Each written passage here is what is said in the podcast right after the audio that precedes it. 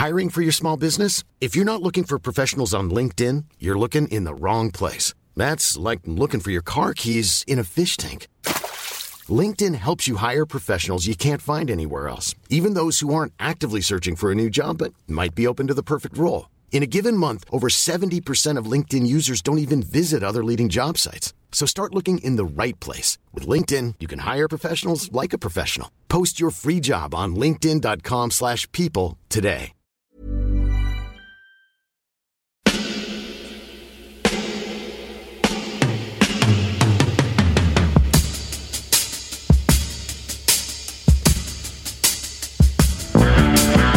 Copain Jack Burton, il regarde l'orage bien droit dans les yeux et il lui dit T'es si tocard que tu passerais pour un chef-d'œuvre de l'art moderne. Madame, je n'écrirai rien sur ce film, c'est une merde. Merde. Ce sont les gars qui se prétendent normaux qui vous déçoivent. Les dingues, ça ne fait jamais peur.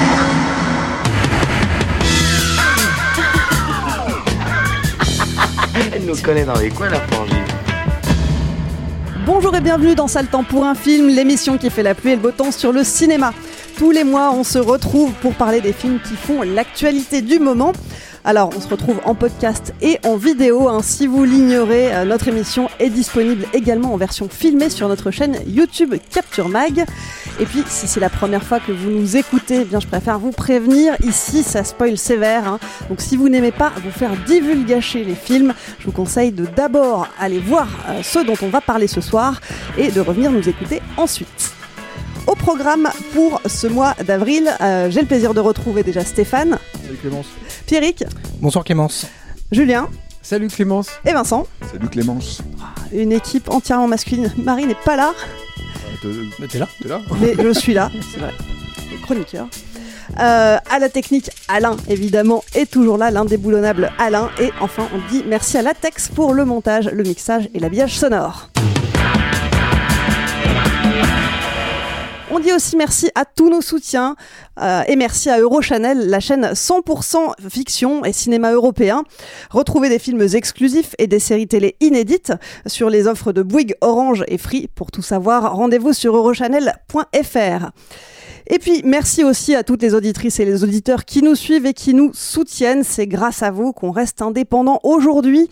Euh, si vous voulez, vous aussi, nous donner un petit coup de pouce, hein, ça se passe au niveau du portefeuille, évidemment. Pour ça, rendez-vous sur KissKissBankBank ou sur Tipeee, euh, mot-clé Capture Mag.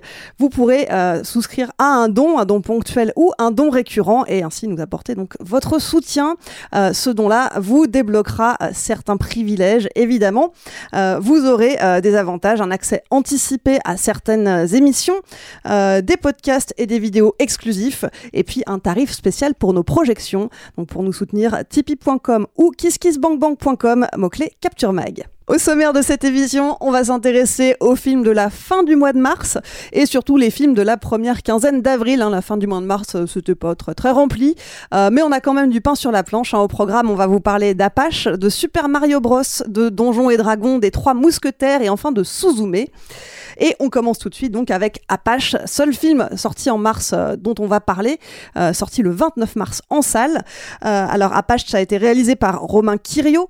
Avant ça, il a réalisé des clips, des pubs et des documentaires, dont l'excellent Un jour peut-être une autre histoire du rap. Et il est passé ensuite au long métrage avec Le Dernier Voyage, sorti en 2021. Dans Apache, euh, il brosse le portrait de ces gangs qui faisaient régner la terreur à Paris entre Belleville et euh, Montmartre dans les années 1900. Euh, on y découvre Billy, une jeune femme qui intègre une de ces bandes pour se rapprocher de l'homme qui a tué son frère. Alors Apache, moi je ne l'ai pas vu, mais je crois que vous l'avez vu tous les quatre Non, toi tu l'as pas, pas vu. Pierrick Non, moi je l'ai pas vu. Moi. Ok. C'est Julien, oui, capable. Alors j'ai pas bien relu mes notes, donc vous êtes deux à l'avoir vu. Trois. on va y arriver, Clémence. Vous êtes trois à l'avoir vu. Levez la main. Ok. Donc, Vincent, Pierrick, Stéphane.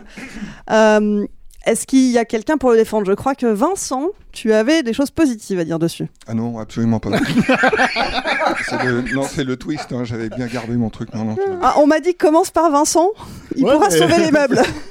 on pensait qu'il y avait non, un espoir. je- J'ai pas aimé du tout le film.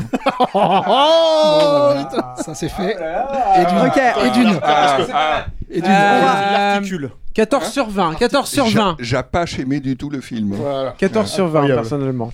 Non, euh, c'est de la merde. Voilà. je, je le dis en premier parce que généralement c'est Stéphane qui le balance Qui et après on peut merde, plus ouais. le, On peut plus le dire. T'as pris son argument. hein. Ah, ouais, voilà. C'était mon argument principal. Euh, non, j'ai vraiment, j'ai, détesté. Je trouve que c'est un film, euh, c'est un film euh, malsain en plus. Enfin, quand on lit la presse, il y en a qui trouvent ça sympa, il y en a d'autres qui trouvent ça pas bien. Mais euh, j'ai, rien lu sur le côté absolument malsain du film, notamment parce que parce qu'il est très amoureux de son actrice qui se qui donc elle-même tombe amoureuse d'une ordure et, euh, et ben je trouve que c'est une ordure aussi cette fille enfin voilà Euh, et du coup ça fait un, un duo euh, d'ordures entouré d'autres ordures ouais. Euh, et le seul contrepoint moral à ça c'est un un personnage de curé euh, qui est joué par je sais plus qui Un des déchiens. Un des déchiens, Bruno... Bruno Locher. Bruno Locher. Merci. voilà Euh, moi c'est le Non, seul C'est Philippe Duquesne, non? Non, non, c'est Ah, Bruno Lochet. C'est Bruno Locher, Ouais. d'accord. C'est le seul personnage du film qui me relie à l'humanité positive, on va dire. Et euh, malheureusement, je pense que je sais pas si c'est euh, le, caractère malsain de l'équipe qui a fait le film ou c'est de l'incompétence, mais euh, ce, personnage positif est, vraiment caché dans le scénario. Et par contre, il y a une vision totalement euh, romantique de trucs euh, dégueulasses, parce qu'il faut quand même dire que cette euh, donc euh, cette héroïne, euh, euh, quand elle est euh, quand elle est toute petite, quand elle a 12 ans ou 13 ans, euh, elle travaille pour les Apaches. Alors déjà, euh, il vaut mieux savoir ce que c'est les Apaches parce qu'on dit euh, les Apaches ils terrorisent Paris, etc. Au bout d'une heure, euh, ils sont toujours dans un bistrot en train de boire des coups. hein. Donc vrai. on sait pas du tout, du tout ce qu'ils ce que font. hein. dire quand elle a décrit le truc, c'est qu'en fait on les voit pas faire On les, on sait pas. c'est- Historiquement, les vraiment, Apaches, euh, c'est des gangs. Et puis ils avaient pas des gueules de, de jeunes premiers, euh, tu vois. Enfin, c'était les Apaches, c'était quand même un peu des vieux gars, quoi, tu vois. Donc, euh, quand tu vois les photos historiques, quoi. Voilà. Donc euh, C'était moins cinématographique et sexy, quoi. Bref, quand elle, quand elle est petite, euh, elle assiste à, à, à la mort de son frère, euh, dont le méchant Apache, enfin le chef des Apaches, euh, lui fait faire un jeu de roulette russe. euh, donc c'est totalement euh, répugnant. Et puis après, elle, va en prison. Puis après, il y a 15 ans euh, qui passent. Et elle veut se rapprocher de... Elle veut se venger, hein, c'est Kill Bill. euh, mais c'est Kill Bill avec Uma Thurman qui tombe amoureuse de David Carradine, quoi. Voilà.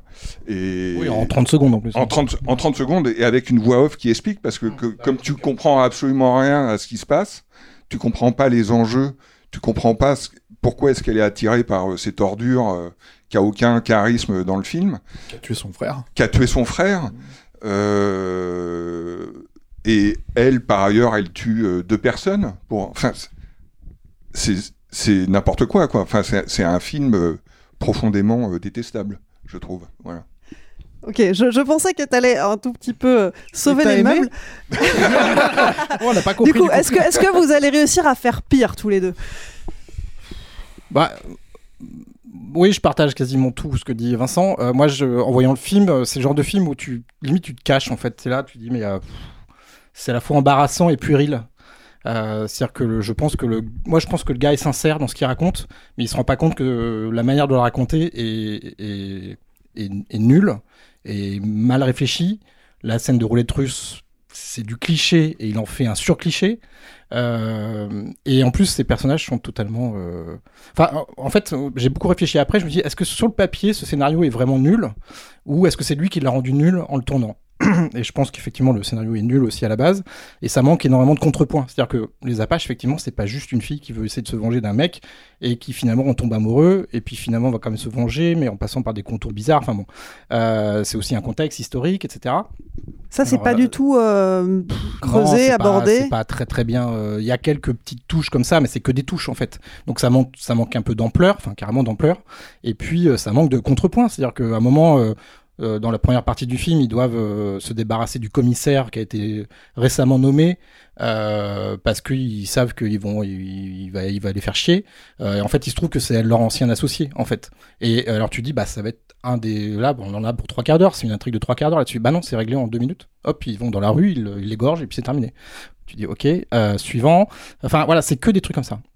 Et je pense qu'effectivement, il y a une fascination pour, son, pour son, sa comédienne qui est assez dérangeante. Euh, elle, je pense qu'elle se donne à fond. Mais le problème, c'est que je pense qu'elle sait pas dans quelle direction se donner à fond. Alice Euh, Isaz, la ouais. comédienne. Et, euh, et voilà, donc. pff, moi, je pense que. intéress- Ah non. Non, vas-y, vas-y.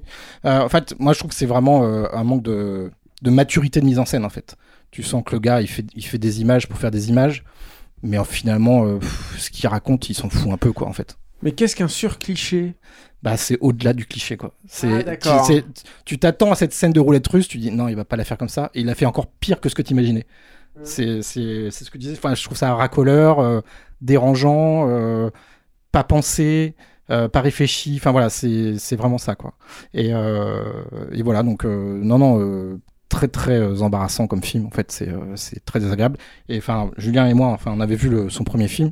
Limite, je préfère en fait, parce que le premier film c'était, c'était maladroit, mal écrit, il n'y avait pas de budget, mais il y avait des intentions. Et euh, là, Oui, oui, il essayait de pousser les murs du Ouais, cinéma ça. français pour essayer de créer quelque chose. Donc moi, j'ai Ouais. pas vu Apache, hein, donc mais. mais là, c'est a, vrai que sur le dernier voyage, il y avait au moins ça. C'est-à-dire que tu, tu peux.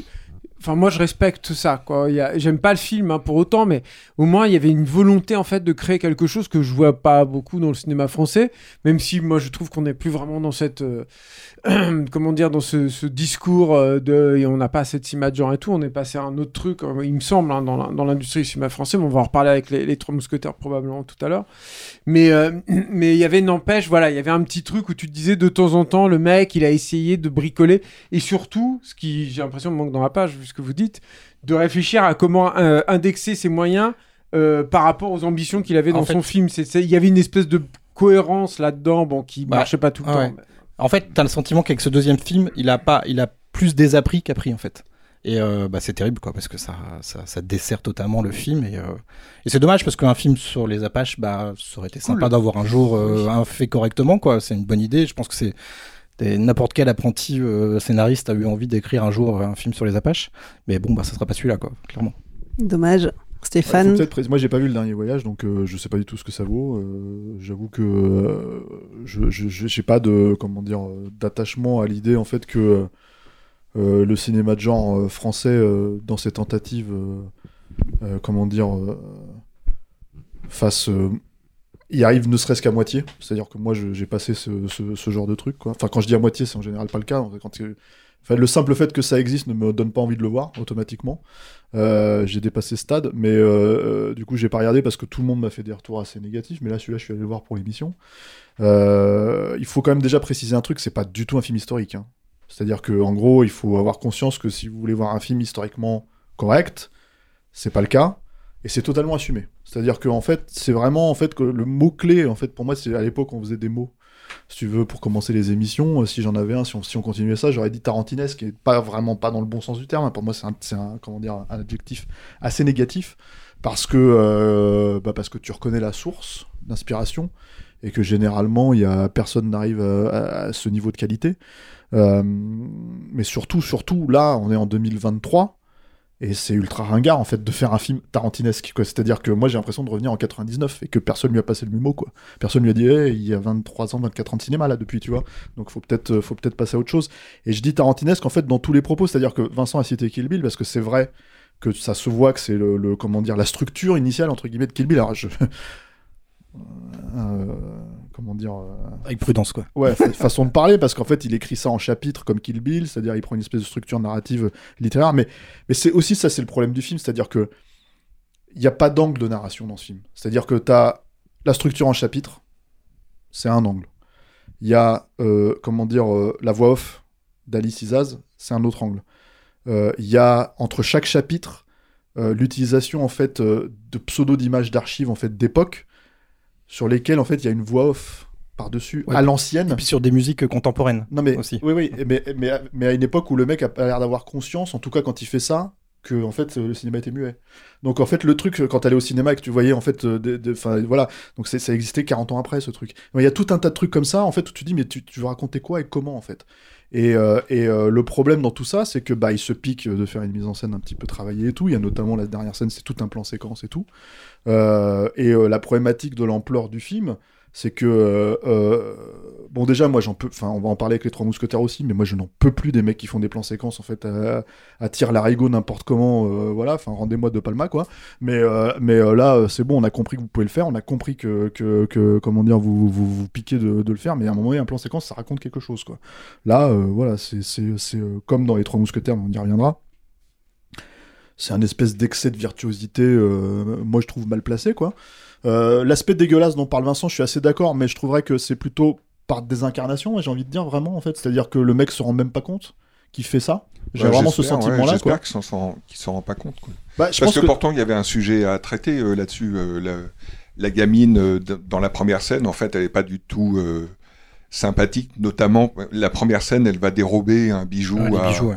à Sarah Bernard. Donc, c'est un... C'est une séquence euh, un peu de cancre, de petits voyous, euh, etc., qui vont dérober un, bijou à une mondaine, euh, une bourgeoise connue. Il travaille pour les, pour les Apaches. Et, et pour moi, ça, ça marche, ça ne peut marcher que si tu as de la sympathie pour ces enfants-là. Et enfin, moi, elle, perd ma sympathie quand elle plante un couteau dans la cuisse de, Sarah Bernard, qui est donc un, geste euh, violent qu'elle n'a pas besoin de faire. Et à ce moment-là, soit tu traites l'attrait pour la violence dans le film, tu fais un film là-dessus, sur les Apaches et sur euh, leur fascination, la façon dont ils sont violents, etc. Mais tu fais pas un film romantique là-dessus. C'est là où je trouve euh, qu'il y a une qu'il y a une erreur d'écriture euh, à la base qui, qui qui me rend le film très très antipathique. Mais t'as pas aimé du coup? Non, c'est pas ça, t'as pas chémé? T'as pas- pas chémé. euh, J'ai pas chémé du tout.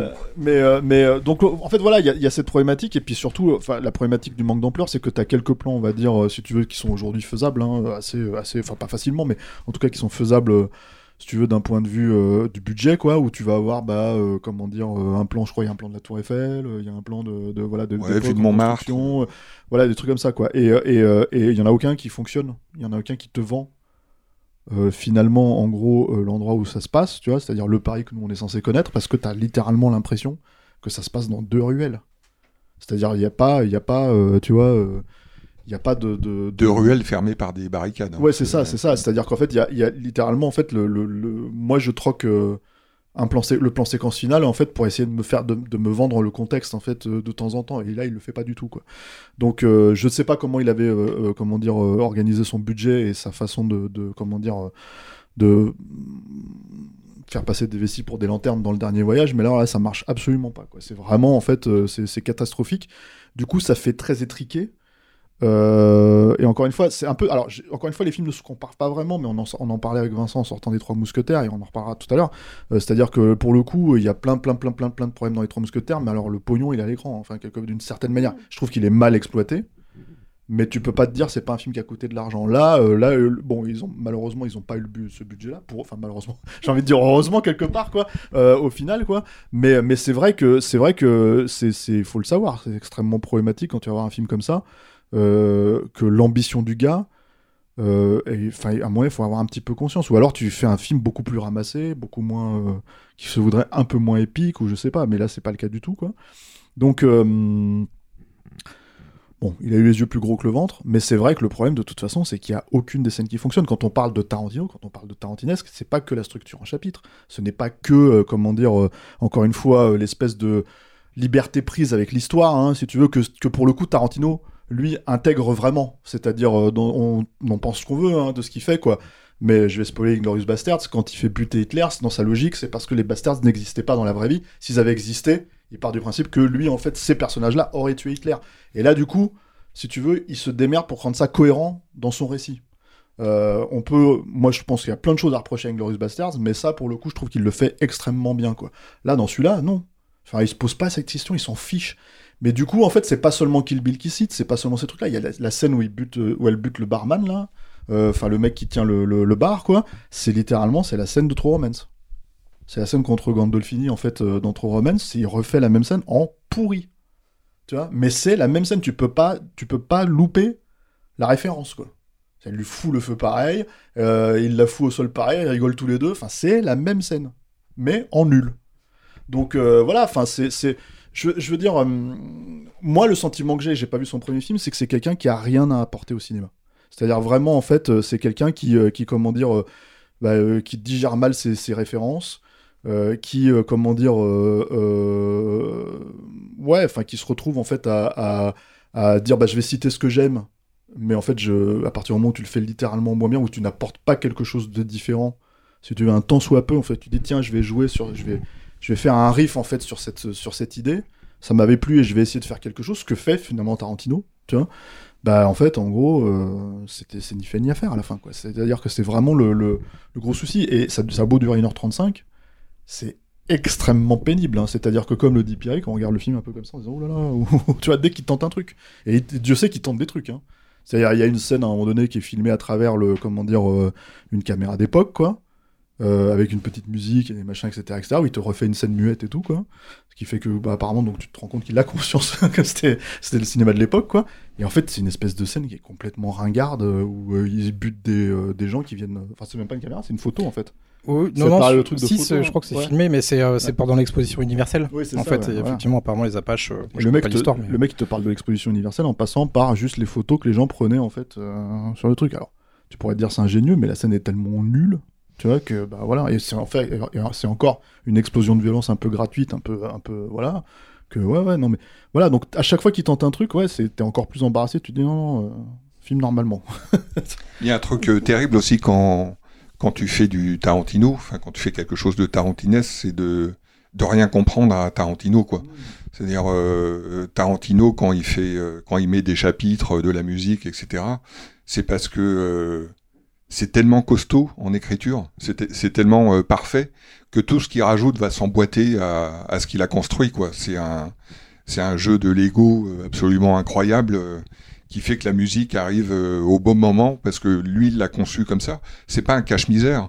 Or dans dans Apache, les musiques elles sortent n'importe bah, quoi, comment. le pour- générique, c'est les Clash, je crois. Oui, mais c'est- ça Je crois d'ailleurs euh, que les, les- les titres, les intertitres, justement, de chapitres, là, c'est c'est les titres des chansons. Enfin, c'est un rapport avec Voilà, les chansons. je crois. et, et donc euh, c'est l'inverse de Tarantino. C'est bon, euh, c'est pas terrible. On va mettre une chanson, quoi.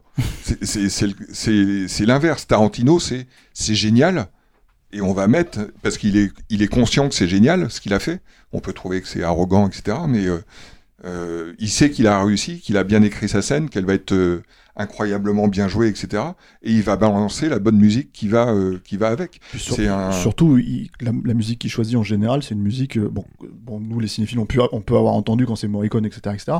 Mais jusqu'à jusqu'à Kill Bill, on va dire, si tu veux, c'était des chansons qui étaient un peu euh, Mm. mises de côté et qu'il a fait, re- re- qu'il a fait relancer, quoi. Là. Enfin, je sais, je sais plus si c'est les Clash, mais voilà, c'est un truc, c'est une chanson que t'as déjà entendue 300 000 fois dans des, Ouais, pubs, dans, des pubs, euh, Ouais. dans des pubs de bagnole, tu vois. Donc en fait, c'est là que tu te dis, mais euh, c'est bizarre quand même, comme euh, t'as vraiment envie d'utiliser. Bah, cette c'est chanson, triste. euh, ouais, ouais. ouais. Et vous avez vu ces documentaires? Parce qu'il a fait deux documentaires, et pour le coup, j'ai vu que un des deux, mais il était excellent. Il était très très non, bon. alors j'ai pas vu, mais tu vois. euh, Et l'autre a été aussi euh, acclamé. euh, Donc Sur le rap, moi, je le volontiers, hein. j'adore le rap. Ouais, ouais, mais- il est, c'est une autre histoire du rap français. Donc ça parle de, de- effectivement de rappeurs qu'on en- dont on entend moins parler peut-être, Euh, mais euh, mais vraiment très très bon docu. Ah ouais, ok. À rattraper. On, va- on on peut va rester bon, sur cette note positive. Ouais, ça, Ça, on dire, allons voir les documentaires on- du coup. On peut faire un mauvais film et, Il y a et de des très bons docs, etc. Il y a pas de... Tout à fait. Non, mais j'étais curieux de savoir si Non. vous aviez pu voir pour euh, Non, non, comparer moi, vraiment, je, je, je saurais même pas te dire quel clip il a- qu'il a tourné euh, ou quelle pub, quoi. C'est-à-dire vraiment le seul truc que je connais de lui, c'est ça, c'est Apache. Il a fait un autre documentaire qui s'appelle Sans réseau, euh, sur justement les zones blanches où il y a très très peu de réseau, et qui a été tourné, euh, mais un peu à la façon d'un film, et qui a eu des retours très positifs aussi. moi, le dernier voyage, à part mes amis hein, qui, qui, qui en sont sortis en me disant bon, non, euh, j'ai l'impression que ça avait plutôt bonne presse hein, quand c'est sorti. Et puis ça a été, je crois, il me semble, un succès public. hein. Enfin, à toute euh, proportion gardée, quoi, au, vu, au vu du budget. Il est ressorti après au moment de la sortie du Covid. Ouais. Très bien. Bah, Apache, si vous voulez vous faire votre propre avis sur le sujet, dépêchez-vous parce que je pense qu'on va plus l'avoir à l'affiche très longtemps, mais il est encore en salle. Euh, il est sorti le 29 mars. Le film suivant dont on parle, il est sorti, il sort ce 5 avril, c'est Super Mario Bros, réalisé par Aaron Ovrath et Michael Jelenic, euh, duo qui opère dans le milieu des dessins animés pour enfants depuis le début des années 2000. Ensemble, ils ont notamment développé Teen Titans Go euh, pour Cartoon Network. Alors vous, vous connaissez peut-être pas. Si, si. Si, si, si. Oui, oui, Toi, tu- as des enfants. Bah oui, puis pas seulement en plus. Voilà. Je trouve ça vraiment cool, moi. Mais Teen il y a- Titans Go, c'est assez étonnant. ouais. Il y a huit saisons quand même euh, qui, sont, qui sont sorties. Euh, au scénario de Super Mario Bros, euh, Matthew Fogel, euh, qui a travaillé sur la grande aventure Lego 2 et les Minions 2. Euh, et c'est donc à eux que revient la lourde tâche de faire passer de la console au grand écran les deux frères plombiers. Pas facile après les lourds échecs des précédents films Super Mario Bros. Alors, je vais essayer de le dire sans fourcher. Peach Ime non, je vais pas essayer en fait. le titre est japonais. Si Peach Ime euh, Kuyu... Kuishuchu Dai Sakusen, sorti en 86. Et... C'était un dessin animé. Oui. Mais c'était quand même un- une version long métrage. Ah, c'est une version longue du, de la série, Ouais. d'accord. Et, euh, et surtout l'adaptation live de 1993. Euh, La fameuse. La fameuse. Donc ici, on retrouve Mario et Luigi à Brooklyn, euh, qui tentent de réparer une canalisation souterraine, souterraine et qui vont se retrouver propulsés dans un univers étrange. Ce film a été produit par un studio français. Le studio, le studio Illumination Studio Paris, il a été racheté en 2021. Oui, c'est plus vraiment français, mais il y a des talents français qui travaillent dessus, on va dire ça comme ça. Et, euh, et à noter que, euh, et à noter que euh, alors on en parlera un petit peu plus tard, hein, mais, euh, mais au doublage, dans la version américaine, euh, c'est euh, Chris Pratt qui double Mario. En France, c'est Pierre Tessier. Et manifestement, euh, la version française est largement préférée euh, à plein d'endroits. Oui, enfin sur la bande-annonce, parce que personne l'a vu jusque-là. Enfin, c'est sorti aujourd'hui. Là, on tourne le 5. Personne n'a vu le film en français, hein, pour l'instant, à part aujourd'hui, quoi. Donc, euh, ça a été préféré sur Internet. C'est-à-dire, les gens. Je l'ai vu en français, moi. Alors, toi, tu l'as vu en français, donc t'es un des Ouais. seuls. Mais ce que je veux dire, c'est que ce dont elle fait référence. c'est La moitié des projets est en français, donc c'est ça. en Ce fait. dont elle fait référence, c'est, euh, comment dire, sur Internet, quand les, c'est les réactions aux bandes annonces. Voilà, c'est Oui. c'est, euh, voilà, c'est c'est pas la même chose. En tout cas, il y a une polémique qui a, oui, il y avait une polémique il y a à eu une c'est polémique sur le doublage euh, et, euh, et manifestement la voix française l'emporte. Après cette longue introduction, donc, on va pouvoir passer au débat. Euh, alors, qui est plutôt pour Qui veut commencer par le défendre Moi, avant j'ai pas que, vu, donc euh, je vous laisse. avant qu'il se fasse attaquer. Euh, moi j'adore, Oui. mais euh, après je, sais- je sais pas. Bah vas-y alors. vas-y, alors. Alors, ah, Bah, ça fait deux fois que je commence. C'est pas grave, Pas sors ta oui, mais cette fois tu as aimé. Euh, ouais, j'aime bien. Euh, mais en fait, je, suis- je suis assez surpris que les, que les collègues euh, n'aiment pas trop. J'ai bien aimé aussi. Ah, cool Ils sont moins seuls. Bah ouais, On a, on a passé une demi-heure à débattre à la sortie avec Stéphane. Ah bon? euh, ouais. Ah ouais. Non, non, euh, j'y suis allé. euh, Bon, faut dire que je suis plutôt. euh, Je suis plutôt fan de. Un, je suis un, je suis un gros gamer et j'ai fait euh, tous les Mario et j'adore, euh, j'adore les Mario. Je suis vraiment un gros gros fan de Mario et de tout ce qui est Nintendo. Euh, deux, j'ai vu euh, tout ce qui est euh, moi moche et méchant, les mignons, etc. Euh, j'ai tout, euh, j'ai tout digéré avec mes enfants, tout ça. Donc euh, et plutôt, en l'occurrence, plutôt avec plaisir. Et donc, j'étais très agréablement surpris par la bande-annonce où je trouvais que il, me semblait qu'il y aurait une restitution très euh, très fidèle et joyeuse euh, de l'univers de Mario. Et c'est ce que j'ai eu pendant euh, pendant une heure et demie, quoi. Donc euh, il y a il y a un prologue et un épilogue, on va dire, qui se passe dans la dans la dans dans la vraie vie de Mario et Luigi. Ça ça fait un peu bizarre de voir la famille de, de Mario et Luigi, mais en cherchant un peu sur internet, j'ai vu qu'elle était apparue justement dans l'animé dont tu as parlé là. Bon, c'est peut-être pas le, le meilleur truc qu'ils ont fait, mais en tout cas, c'est pas une c'est pas une nouveauté dans l'univers de de Mario de voir euh, de voir euh, son père, etc. Un repas familial. Et puis euh, ils sont présentés comme des comme deux deux frangins euh, plombiers euh, plutôt euh, losers. Voilà, il y a une première scène dans une euh, dans une salle de bain, une, une, réparation euh, qui, est, qui, est, totalement à l'image de ce que c'est faire euh, Illumination avec un chien euh, qui, a une, qui a une tronche pas possible. Enfin voilà, je trouve la scène très réussie et très drôle. Et l'intégration de Mario et Luigi dans cet univers se fait immédiatement. J'ai oublié de dire que pour, pour se rendre dans le lieu de, de cette réparation là, euh, ils traversent, euh, ils sont à Brooklyn, ils traversent Brooklyn et il y a les Beasties euh, qui entonnent No Sleep to Brooklyn. Donc, je suis un fan des Beastie Boys, ça m'a bien plu cette cette petite liberté prise avec les thèmes de, de Nintendo. Voilà, c'est aussi un c'est pas la seule, hein, il y a plusieurs chansons. Non, non, il y en a plusieurs, ouais. ouais, ouais il y en a plusieurs, mais elles sont, euh, ça va, c'est pas non plus, il euh, y en a pas toutes les 5 minutes. quoi. C'est pas Apache, tu veux dire Voilà, c'est pas Apache. Ouais, bon. Et, puis euh, très rapidement, euh, ça c'est un, prologue, euh, je sais pas, de 10 minutes maximum. Hein, ils prennent un, ils prennent un tuyau et puis ils se retrouvent dans le dans le royaume champignon. Hein, enfin voilà, tous ceux qui ont joué à Mario ensuite reconnaissent absolument tous les univers. Et et moi là, enfin le j'ai trouvé euh, dès le début que c'était euh, qu'il y avait évidemment il y a énormément de fan service éno énormément de fan service mais que euh, c'est clairement construit comme un film voilà alors je, je, sais que Stéphane a des problèmes avec la, la psychologie des personnages et je, je, vais tout de suite couper l'herbe sous le pied comme ça je, je gagner un point. Il y a pas de, pour moi, il n'y a pas de psychologie dans, dans Mario. Il y a. Euh, pas besoin surtout il n'y en a pas besoin. Il y a une philosophie qui a, été construite depuis 40 ans. Hein. La philosophie de Mario, c'est quand tu fais un saut, tu fais un petit cri. Quand tu fais un deuxième saut, tu sautes plus haut, tu fais un, autre petit cri. Puis au troisième saut, tu fais, une pirouette et c'est cool et c'est joyeux et, c'est comme ça que ça marche. Et le, film se développe uniquement sur cette, non seulement sur euh, euh, la capacité à traduire euh, en séquence plutôt judicieuse, une grammaire qui est de, de jeux vidéo qui est développée depuis 40 ans maintenant. Ah, moi, je, c'est là on est absolument pas d'accord, mais vas-y, je te laisse et, terminer. Et, et, ça fait 40 ans qu'on voit des films qui adaptent des jeux vidéo euh, sans rien comprendre aux jeux vidéo ou en cherchant à tout expliquer à chaque fois, etc.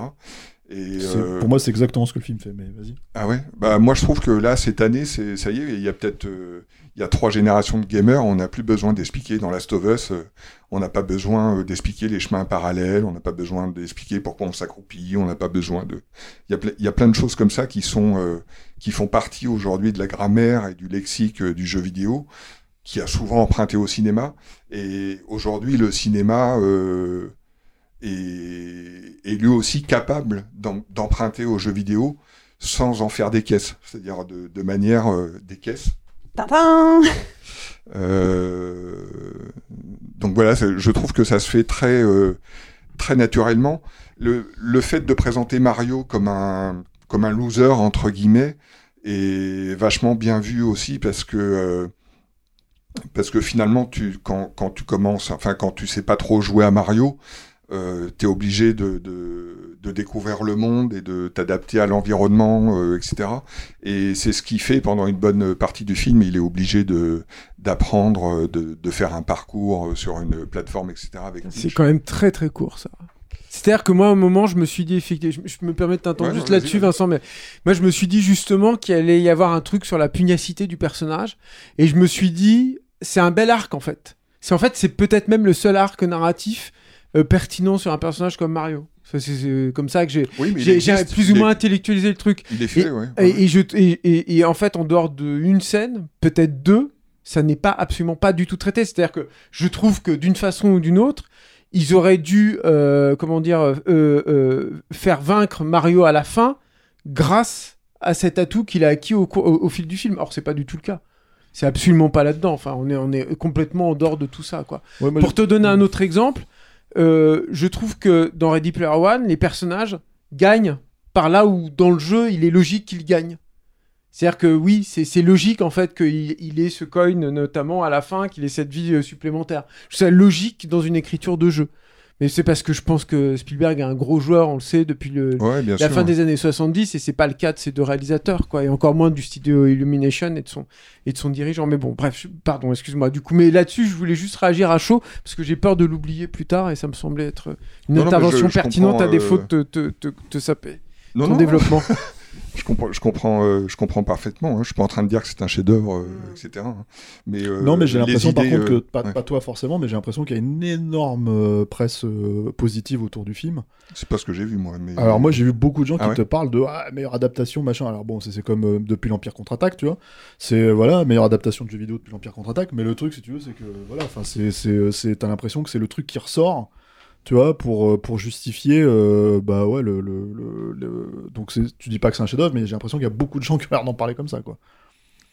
Je vois pas pourquoi on parlerait d'un d'un chef-d'œuvre du cinéma d'animation. C'est un film euh, familial pour enfants que je Parce trouve que très tu bien peux fait. faire C'est un divertissement. euh, tu peux faire les deux hein, je pense. hein. Oui, mais c'est pas d'un niveau de, c'est pas, euh, C'est pas Toy Story, c'est pas, ouais. c'est- ça fait pas partie des chefs-d'œuvre euh, de Pixar.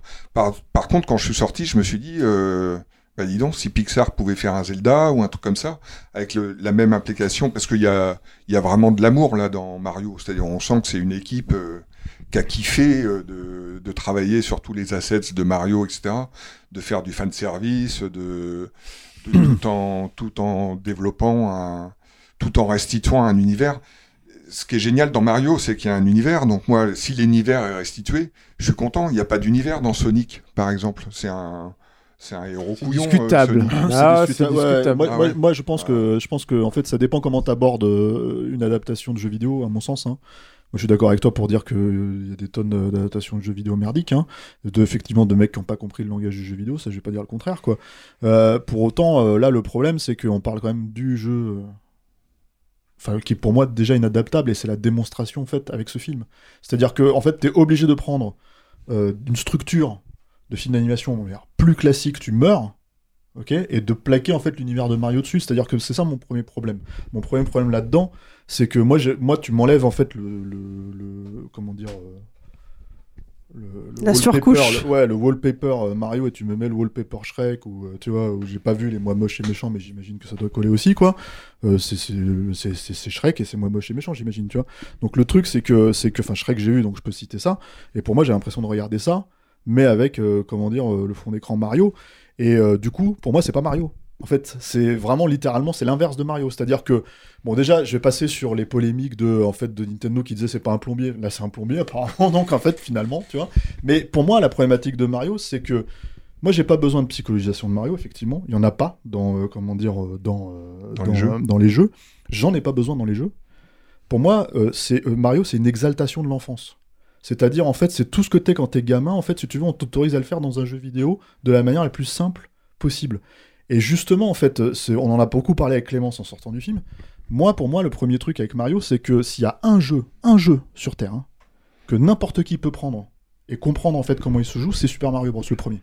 C'est-à-dire vraiment, en fait, euh, euh, alors peut-être pas un gamin de 3 ans, mais au, bout de 5-6 ans, tu comprends comment ça se joue sans problème. Tu comprends qu'il y a un trou, il faut sauter. Le premier niveau, il est parfait pour ça. Et le personnage de Mario s'intègre dans cet univers-là. C'est-à-dire, il est pensé comme tel. La raison pour laquelle c'est un plombier, c'est parce qu'il y a des tuyaux, donc tu descends dedans et tu comprends, si tu veux, en tant que plombier, que voilà, tu vois. Donc il y a tout un espèce de, truc qui est absolument incohérent dans la vraie vie, mais qui est totalement cohérent quand t'as la manette entre les mains. Bon, là, forcément, t'enlèves la manette, tu peux pas avoir ça, donc en fait, t'es obligé de, de, de trouver une espèce de narration. Mais fondamentalement, en fait, après 40 ans de, comment dire, euh, de, Mario, quoi, euh, d'existence, tu vois, Nintendo s'est posé la question aussi de son côté. C'est-à-dire que quand tu vois tous les, tous les jeux en 3D, quand tu vois les cinématiques qu'il y a, quand tu vois tous ces trucs-là, eux, ils ont une conscience, mais c'est normal, c'est eux, mais ils ont une conscience pleine de ce qu'est Mario et ce qu'il représente en fait dans l'histoire du jeu vidéo. Là, moi, je vois un film qui a pas du tout conscience de ça. Alors oui, l'univers est restitué euh, très, moi je trouve, proprement, c'est-à-dire que quand tu regardes les, les images, les bandes annonces, tu dis ah c'est Mario. Il a pas de problème visuellement, tu vois, ça ressemble à Mario et tout.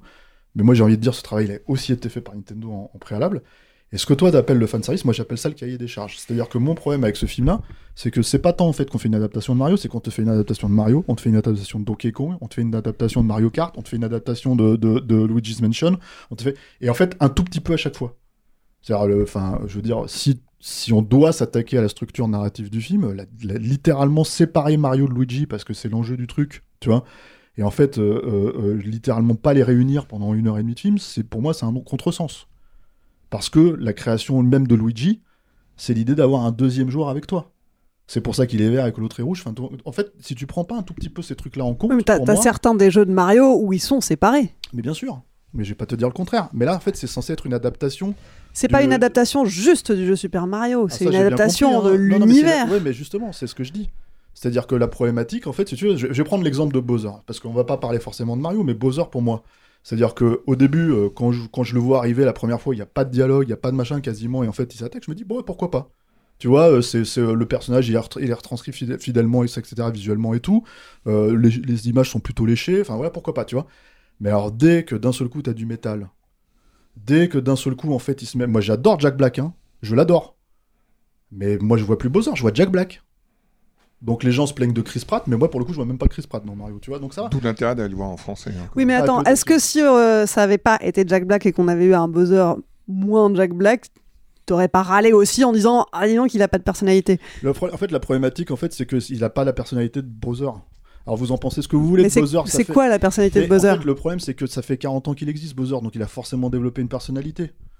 Mais- Et c'est Non, quoi En fait, c'est un méchant, mais le problème, en fait, il est pas. euh, Ce que je veux, ce que j'essaie de t'expliquer, si tu veux, c'est que tu, quand tu lui donnes une personnalité qui est finalement la personnalité de quelqu'un d'autre, de toute façon, tu ne lui donnes pas cette, sa personnalité à lui. C'est ça la problématique. Le problème de Mario, pour moi, c'est que, comme je l'ai dit, j'ai pas besoin, moi, que son papa, il soit pas fier de lui au début, puis qu'il soit fier de lui à la fin. Je m'en fiche de ça. Pourquoi est-ce que j'aurais besoin de ça, en fait, dans Mario? Le truc avec Mario, c'est que, euh, euh, appliqué au. Si on doit faire un, un comparatif, parce que ma vraie problématique, pour que les gens comprennent, en fait, quel est mon problème là-dedans, c'est que quand on me dit c'est euh, une super adaptation de Mario, etc., pour moi, c'est un film qui doit se trouver à la jonction entre le langage du cinéma et le langage du jeu vidéo. Et, à quel moment, en fait, tu te retrouves au milieu Tu Moi, pourquoi j'ai adoré les Spider-Man de Sam Raimi? C'est parce que le mec s'est retrouvé à la jonction entre euh, le cinéma et le comic book. Et du coup, il a réussi à trouver le point d'ancrage, en fait, des deux langages pour dire, voilà, je fais un film, une adaptation au cinéma, quoi. Là, c'est pas ça. Mais c'est surtout ce que je trouve étonnant, c'est que t'as l'impression qu'ils se posent jamais la question. T'as l'impression qu'en fait, ils sont tellement le cahier des charges de toute façon sur les, genoux, parce qu'en fait, si tu veux, t'as Nintendo qui leur a dit, c'est évident que c'est eux, hein. tu vas nous vendre ce jeu, tu vas nous vendre ce jeu, tu vas nous vendre ce jeu, tu vas nous vendre ce jeu, tu vois, que moi j'attendais des mecs virtuoses pour ça. Je vais prendre un exemple sur le langage euh, cinéma et jeux vidéo. Euh, dans, euh, comment s'appelle, le- la scène finale des Indestructibles 2, en gros, euh, alors évidemment, on parle de Brad Bird, tu vois, mais en fait, le truc, c'est que t'as, en fait, ils utilisent le Portal. C'est, le même système que t'as dans, dans Portal. Quand t'as joué, joué à Portal, tu comprends le système, parce que le, jeu te pousse, en fait, à passer d'une dimension à l'autre à travers ces portails-là. Mais au cinéma, t'es pas censé comprendre ce truc, en fait. Il faut arriver à le vendre, tu vois, parce que justement, tu ne le fais pas le geste. Tu n'as pas la, comment dire, la maniabilité, l'interactivité pour le faire. Sauf que tu regardes une scène comme celle de, des Indestructibles et tu comprends absolument ce qui se passe. Tout, tout est clair, tout est limpide. Pourquoi j'ai pas ça, moi, dans ce film-là? Pourquoi j'ai pas ça avec des éléments, en fait, si tu veux, qui sont des éléments de Mario? C'est-à-dire des éléments de gameplay pur, tu vois, qui sont absurdes, encore une fois, mais qu'on peut te faire passer, en fait. Parce que par, le- langage du cinéma. Il y a jamais ça dans le film, jamais. Le, le- pour moi, justement, le, fait que Mario passe son temps à essayer de, de- de- comment dire, euh, d'intégrer cet univers, si tu veux, alors que cet univers à la base est fait pour lui, dans le jeu vidéo, et on le sait depuis 40 ans, c'est un premier problème. Pour moi, c'est déjà un Alors, contre je suis pas d'accord avec toi et je te l'avais déjà dit à la sortie. Oui, parce que toi, tu prends en compte le joueur, mais moi, je peux pas. Mais moi, bien sûr, je prends en On n'est pas d'accord avec toi, Parce pas que- compris. Non, mais parce que quand je l'ai vu, qu'est-ce que ça a provoqué chez moi? Ça a rappelé tous les souvenirs de tous les Mario que j'ai poncé quand j'étais gamine. Et toutes les fois où, ok, effectivement, à 6 ans, j'y jouais. Et dès que j'ai pris la manette, j'ai compris comment on jouait.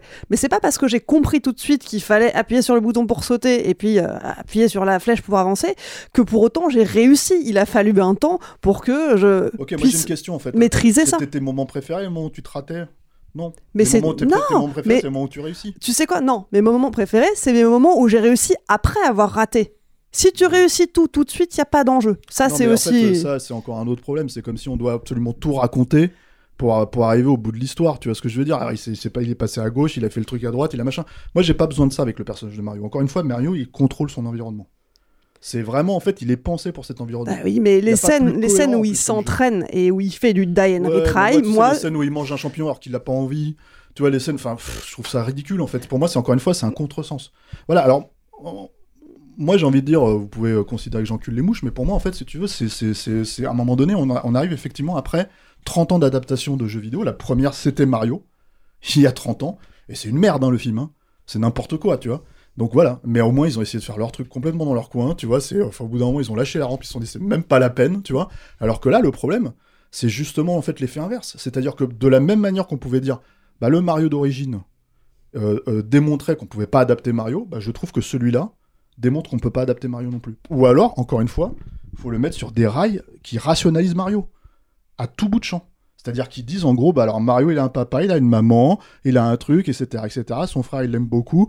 Alors, ils ont un accent italien là, mais en fait si tu veux c'est pas vraiment un accent italien. C'est juste des parenthèses. tralala, tu vois. C'est Enfin, juste ça- des parenthèses, c'est des. Mais c'est des parenthèses tout le temps. Ça, Bah ça non. dure 10 minutes dans le film. C'est l'intro. en fait. Prologue, prologue, épilogue, le, le cœur du film. Et... Non, non, non, c'est tout. Enfin, Tout. dis, en fait, cette scène, cette scène où il tente, en fait, si tu veux, de, de faire le parcours, c'est une rationalisation de Mario, encore une fois. hein. Pour moi, c'est la même chose. hein.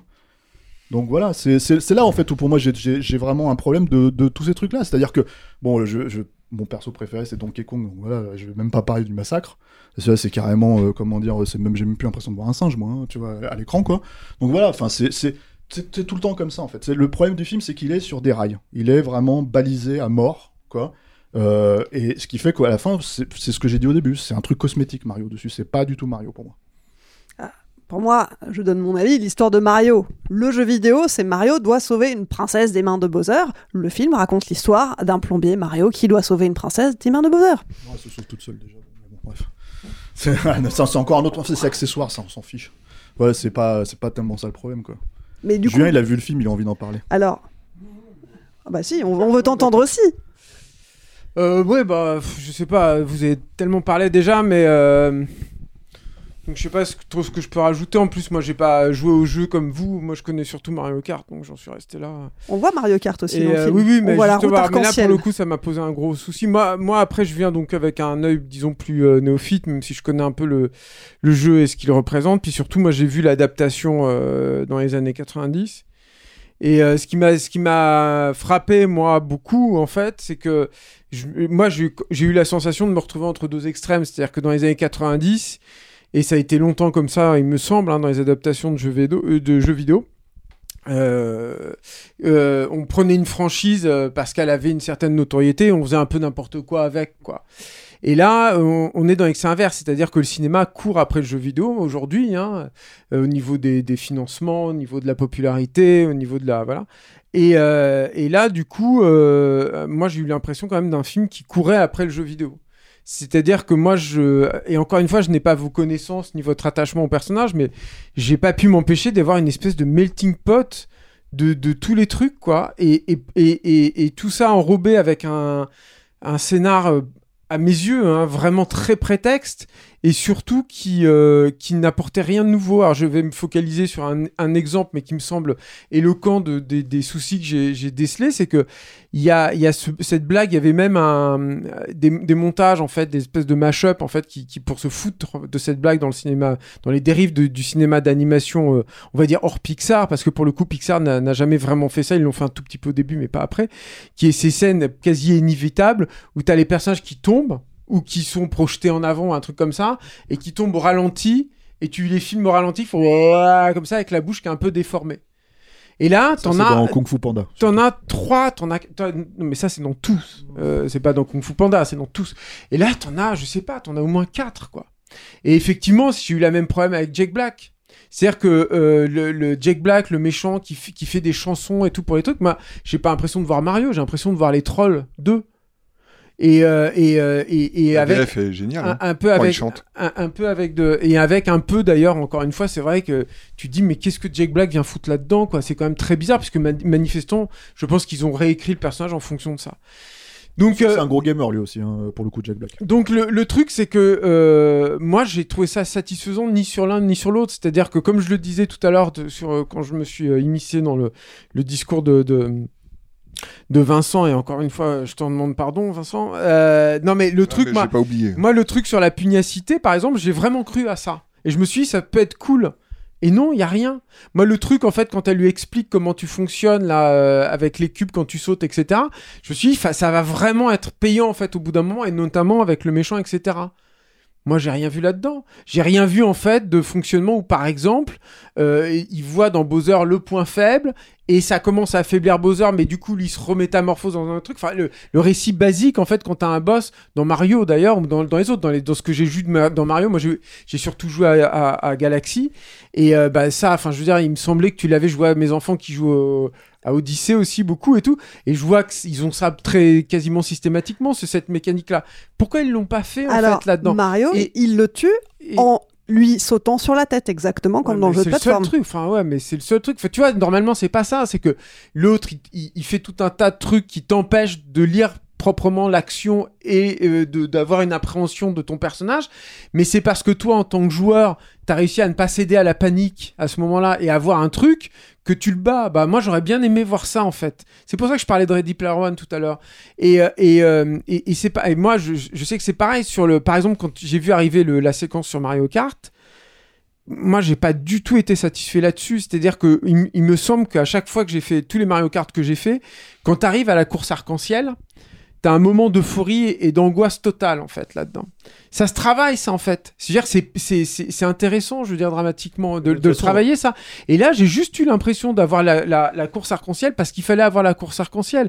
Moi, j'ai juste eu l'impression d'avoir Donkey Kong parce qu'il fallait avoir le Donkey Kong. Donc, c'est c'est pour ça que je reparlais en fait du film des années 90, c'est que il, il me semble que les deux films en fait, quand bien même ils sont euh, antinomiques, bah, comme comme tout ce qui est euh, aux extrêmes en fait, ça se rassemble. C'est-à-dire que finalement, du coup, ça revient à la même chose. Je suis euh, c'est pas un film en fait qui euh, je crois pas qu'il y ait beaucoup de Mario en fait finalement dans ce film là bizarrement c'est c'est bizarre ce que je vais dire mais je trouve qu'il y a un, il y a un truc euh, il n'y a pas plus de Mario je trouve là-dedans qu'il y avait du Dr Seuss dans ce qu'ils avaient fait Illumination là c'était le Lorax moi le Lorax pour moi j'avais trouvé ça horrible. Moi j'aime pas trop hein, Illumination. Je trouve que euh, comment il s'appelle le réalisateur des Mamoches et Méchants le français euh, dont le nom m'échappe à, à- à l'instant mais je trouve que ce mec là par exemple a un humour qui était tout à fait atypique qui était génial. Moi il me faisait mourir de rire. Je me rappelle de, de certains de ses cours et tout notamment et tout. Et quand j'avais vu le premier Moche, Moche et Méchant j'attendais en fait ça. Parce que j'aimais beaucoup ce ce qu'il faisait. Je suis désolé de pas me j'ai un trou là de pas me souvenir de son nom. Et euh, pendant que je vous attendais là en plus j'avais son nom en, en tête. Mais enfin peu importe. Et, euh, et, et, et quand j'avais vu les trucs, je me dis merde, en fait, ils, ils, font, ils font que courir après le modèle de DreamWorks. Quel dommage, quoi. Et c'était pareil avec le Lorax. Pierre Coffin? Pierre Coffin, merci. Et, et, c'était pareil avec Lorax. Moi, ça m'intéresse, Dr. Seuss. C'est intéressant. Moi, j'adore les 5000 doigts du Dr. T, par exemple. Et, euh, et, et- mais, mais, mais c'est pareil, en fait. C'était pas du Dr. Seuss.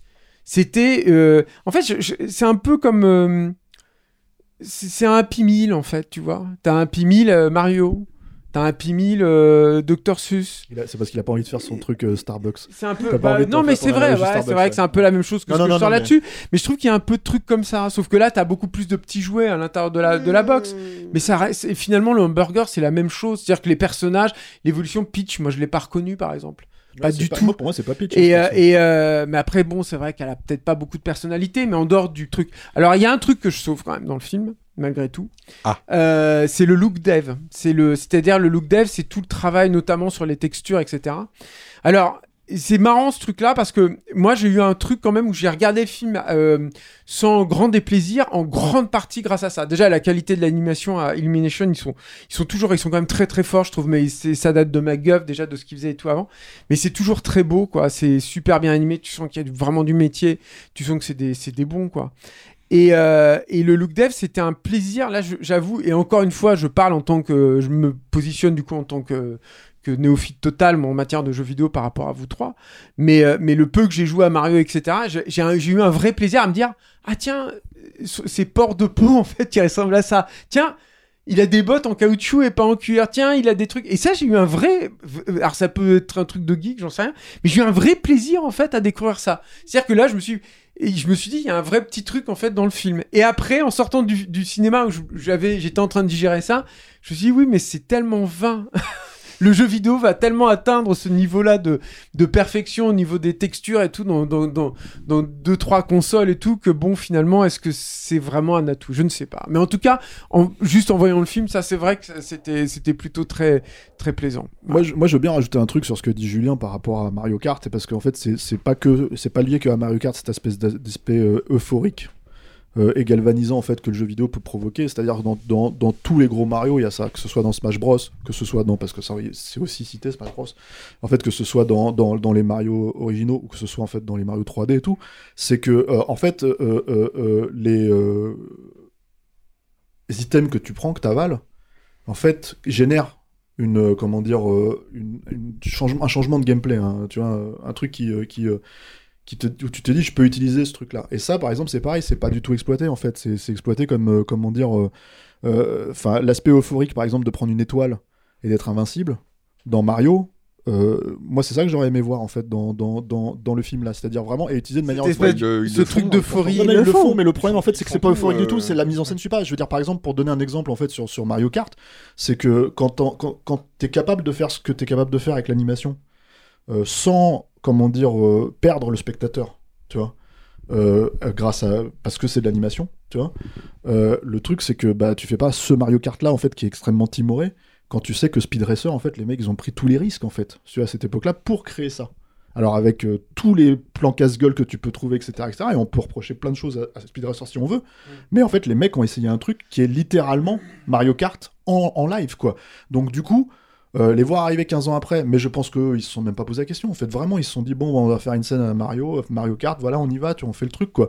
Mais, et tout, tout, tout est à l'avenant. C'est-à-dire que en gros, euh, comment dire, euh, oui, la scène, elle y est. Parce que le cahier des charges, en fait, dit qu'il fallait mettre la scène. Mais le problème, en fait, si tu veux, c'est qu'il n'y a pas le feeling que t'as quand tu joues. Il n'y a pas le feeling. Enfin, je veux dire.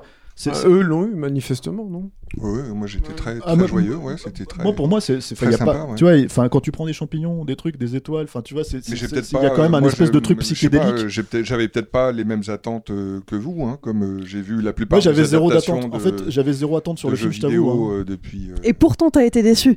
Mais en fait, j'avais zéro attente, mais le truc, c'est que pour moi, encore une fois, c'est c'est- c'est ce que je te disais à la sortie, en fait, Clémence. C'est-à-dire que pour moi, en fait, si c'est pour faire quelque chose de totalement timoré, je préfère qu'on en reste au jeu, ça, ça me va très bien, en fait. J'ai vraiment, si ça apporte rien de plus au jeu, et ça n'apporte rien de plus au jeu, littéralement, et que ça t'enlève même des choses, tu vois, bah ouais, c'est pas la peine de le faire. Moi, je m'attendais. J'avais pas, contenu, j'avais hein. pas d'attente non Vous plus, mais je- que ça va marcher ou pas? Oui, ça va Oui. cartonner. Ouais, ça va cartonner. Mais euh, j'avais déjà, un- au moins, ça s'adresse aux gosses.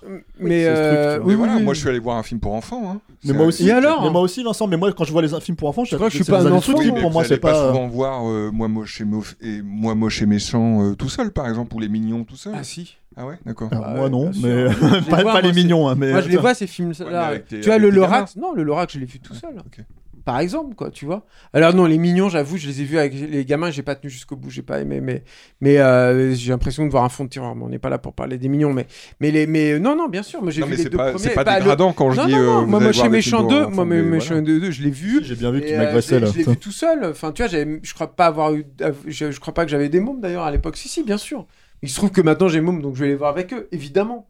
Mais avant, j'allais voir tous ces trucs-là, évidemment. Moi, je veux dire, MacGuff, ça, ça plaît. Et justement, moi, j'avais pas d'attente spécifique. Le seul truc, c'est que je me disais, euh, j'ai pas envie de voir un Illumination, en fait. Ce serait pas logique que je vois un film de, de, cette boîte-là. Et j'ai eu complètement ça, quoi. Mais alors, complètement. Et même moi, pour répondre à ce que tu dis, en fait, Vincent, euh, le truc, c'est que, tu vois, euh, euh, j'ai pas vu moi moche et méchant tout ça, mais en fait, je les ai pas vus pour une raison très simple, c'est que personne m'a dit, faut que tu vois vraiment ça parce que c'est mortel.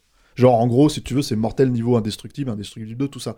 J'ai vu, par exemple, dans les années euh, 2000, je me suis tapé tous les DreamWorks, en fait, tous les Pixar. Bon, les Pixar, c'est encore un, niveau. euh, et surtout à cette époque-là, quoi.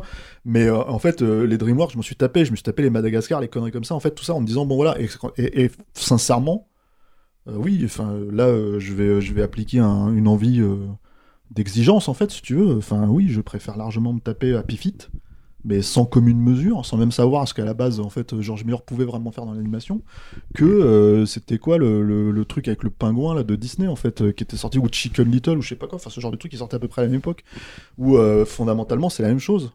C'est- un, un- pingouin ou un poulet qui danse, tu vois, et en fait, t'en as un qui fait un chef-d'œuvre et l'autre qui fait font une espèce de truc générique. Et le problème, quand je vais voir Mario, encore une fois, sans rien attendre, autre chose qu'un film pour enfants, pour moi, c'est normal, parce que pour moi, c'est pour les enfants, Mario. hein. Les, gens, euh, mais c'est pas du tout péjoratif, au contraire. hein.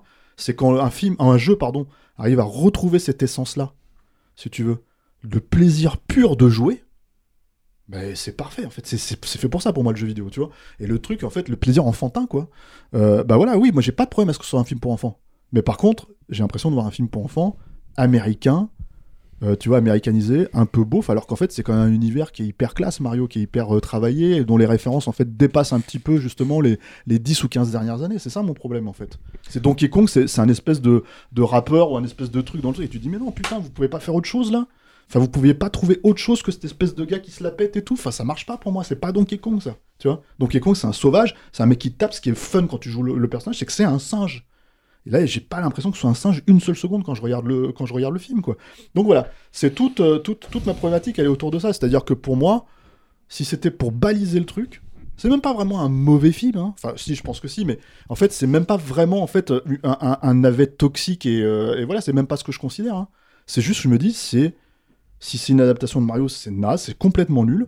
Si c'est un film pour enfants de base, bah euh, ouais, peut-être que les enfants vont kiffer parce que c'est leur premier film ou qu'ils seront contents de voir euh, Peach ou Mario ou je sais pas quoi. Mais enfin, bon, globalement, c'est vraiment cosmétique pour moi. C'est pas du tout une adaptation. Bref. voilà. Et il n'y a, et y a Et- pas le putain de côté psychédélique pour moi, je suis désolé. Voilà, merde. Il n'y a pas le côté psychédélique. Certes. Ouais, putain, c'est quand même les mecs, Mais- ils ont pris une aspirine, quoi. Tu vois, enfin, c'est pas, pas, pas, euh, pas un psychotrope, là. Non, c'est pas. Non, c'est ça dans Mario, c'est des psychotropes que tu prends en fait, même si tu t'en oui. rends pas compte, tu vois. Ah, c'est du bonbon, mais- c'est du bonbon qui pique, Julien, dis-leur merde, tu vois. C'est vraiment ça Mario, quoi, tu vois. Donc bref, voilà. Moi, j'ai passé un bon moment. Mais vous avez bien compris, Vincent aussi. Moi, j'ai passé un bon moment et ça a vraiment, et c'était le but recherché, hein, je pense, jouer sur la corde nostalgique parce que j'ai retrouvé tout ce que j'attendais. Et effectivement, je suis d'accord avec toi sur le côté, euh, ça coche les cases, il y a une liste, mais j'étais contente que cette liste-là soit cochée. Mais on le sait, hein, ça, qu'ils veulent faire. Ça, c'est pas un problème. on le Enfin, là, pour le coup, il faut pas être naïf. On savait qu'on rentrait dans, ce- dans la salle en sachant Mhm. que, enfin, que l'idée, c'est de vendre une pub pour, euh, pour Nintendo. Moi, j'ai pas de problème avec cette logique-là. Si le mec, en fait, il prend ça et il transforme l'essai. C'est juste que le film, il transforme pas l'essai. Mais c'est même pas le fait que ça soit une pub pour Nintendo. Moi, les- je ne vais pas les acheter. Euh, je les ai déjà. je les ai joués, je les ai rejoués, je les ai poncés. J'ai pas besoin de les racheter à nouveau. Et Oui, oui, enfin, pourtant, moi, je te parle de, de, de tous leurs univers qui doivent sortir, qui sortent des nouveaux jeux à chaque fois. hein. Non, mais ça s'adresse aussi à un public, au-delà des enfants, ça s'adresse aussi à un public adulte qui a connu Mario quand euh, ils étaient gamins. Et toi, oui. Moi aussi, et en l'occurrence, moi j'ai retrouvé, j'ai retrouvé euh, le, le déplacement euh, d'un univers à l'autre sur la map. Euh, j'ai retrouvé euh, tout un tas de références, euh, certaines évidemment obvious, d'autres un peu plus, euh, un peu plus discrètes. Euh, mais en tout cas, ça m'a fait vraiment plaisir de voir ça. Je crois qu'on Je a peux, fait je peux 50 juste minutes sur, Ah. Mario. Non, je Non, rajoute non, non. juste un truc.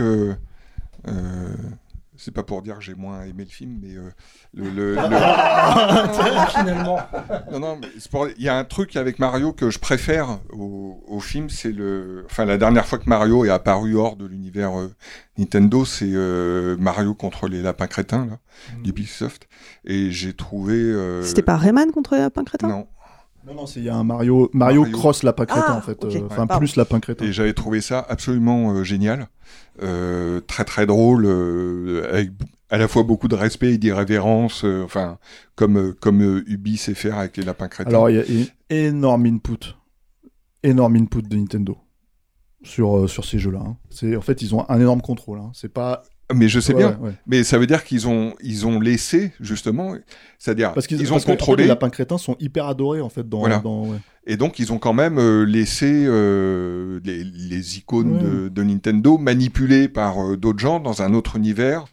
Et les lapins crétins et Mario, ça a vraiment rien à voir. Et pourtant, ça, le, le mariage fonctionne très bien. Et en effet, cette irrévérence-là, qui met plutôt en valeur euh, tous les personnages de, de Nintendo, parce que ça les sort du côté euh, euh, mignon, joyeux, un peu niais, on va dire, entre guillemets. Un peu lisse. Euh, un peu lisse. Pas du tout cette vision de Mario, mais euh, pour moi, c'est pas du tout niais et lisse. Mais, ouais. Non, mais Ouais. voilà. Mm. Euh, bah, y a- c'est- ça, c'est un truc qu'on retrouve pas euh, dans le film. quoi. Il n'y Ouais, a, pas de- il y a pas de, il y a pas de plus-value, il n'y a pas de valeur ajoutée faite euh, à ce niveau. Quoi. Et Et c'est peut-être ça que t'attendais, toi. Non, non, moi j'attendais, en fait, j'attendais à ce qu'il y ait quelque chose, en fait, qu'il y ait un intérêt. Tout simplement à adapter en fait ça au, cinéma et en fait je vois pas où il est. Je vois vraiment pas où il est. À part effectivement les facteurs nostalgiques. Mais moi je m'en fous de ça. J'ai pas besoin. Je vais retourner sur les jeux si je veux, tu vois. Donc euh, voilà. Non, non, j'ai vraiment. Euh, c'est pour moi c'est, c'est la démonstration même, euh, ce que j'ai dit au début en fait, que Mario c'est inadaptable en dehors de Mario, en dehors du jeu vidéo. Eh ben, si vous voulez vous faire votre propre avis, puisqu'il y a débat, euh, Super Mario Bros. est en salle depuis le 5 avril. Hiring for your small business? If you're not looking for professionals on LinkedIn, you're looking in the wrong place. That's like looking for your car keys in a fish tank. LinkedIn helps you hire professionals you can't find anywhere else, even those who aren't actively searching for a new job but might be open to the perfect role. In a given month, over 70% of LinkedIn users don't even visit other leading job sites. So start looking in the right place. With LinkedIn, you can hire professionals like a professional. Post your free job on linkedin.com/people slash people today.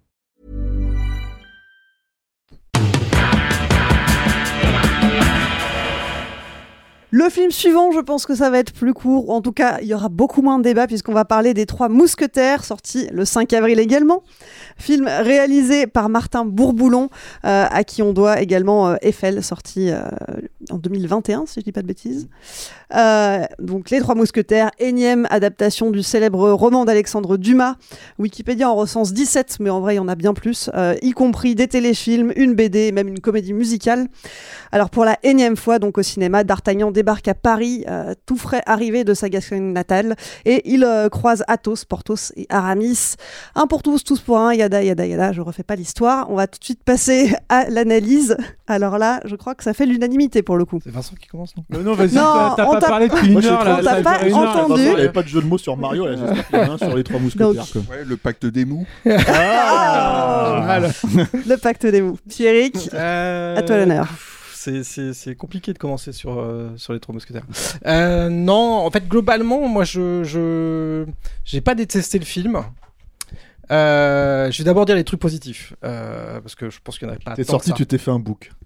C'est ça, déjà, je me suis dit déjà. D'Artagnan t'a inspiré. je voulais pas- Regardez-moi ça, en il est beau. Je, voulais passer le casting pour Milady, et Ouais, en fait, je me suis rendu compte que c'était déjà tourné, donc merde. Mais bon, bah, c'est pas grave. euh, Mais il y a les, les trois mousquetaires 20 ans après oui, c'est bon. Je suis, je suis sur, le, sur les starting blocks. Euh, non, alors ce que j'aime bien, ce qui m'a agréablement surpris, c'est euh, la volonté de réécrire un peu euh, le roman, enfin la narration du roman. Donc de rajouter euh, des épisodes, etc. Parce que globalement, sur le début, on est quand même assez euh, dans les standards de tout ce qui a été fait, hein, euh, les premières rencontres, le duel, machin. Euh, mais après, il y a une volonté même dans, la, scène d'intro d'ailleurs de, de rajouter des, sous-intrigues qui sont plutôt euh, pas, pas nulles, euh, qui s'inscrivent bien dans le dans l'esprit de, de Dumas.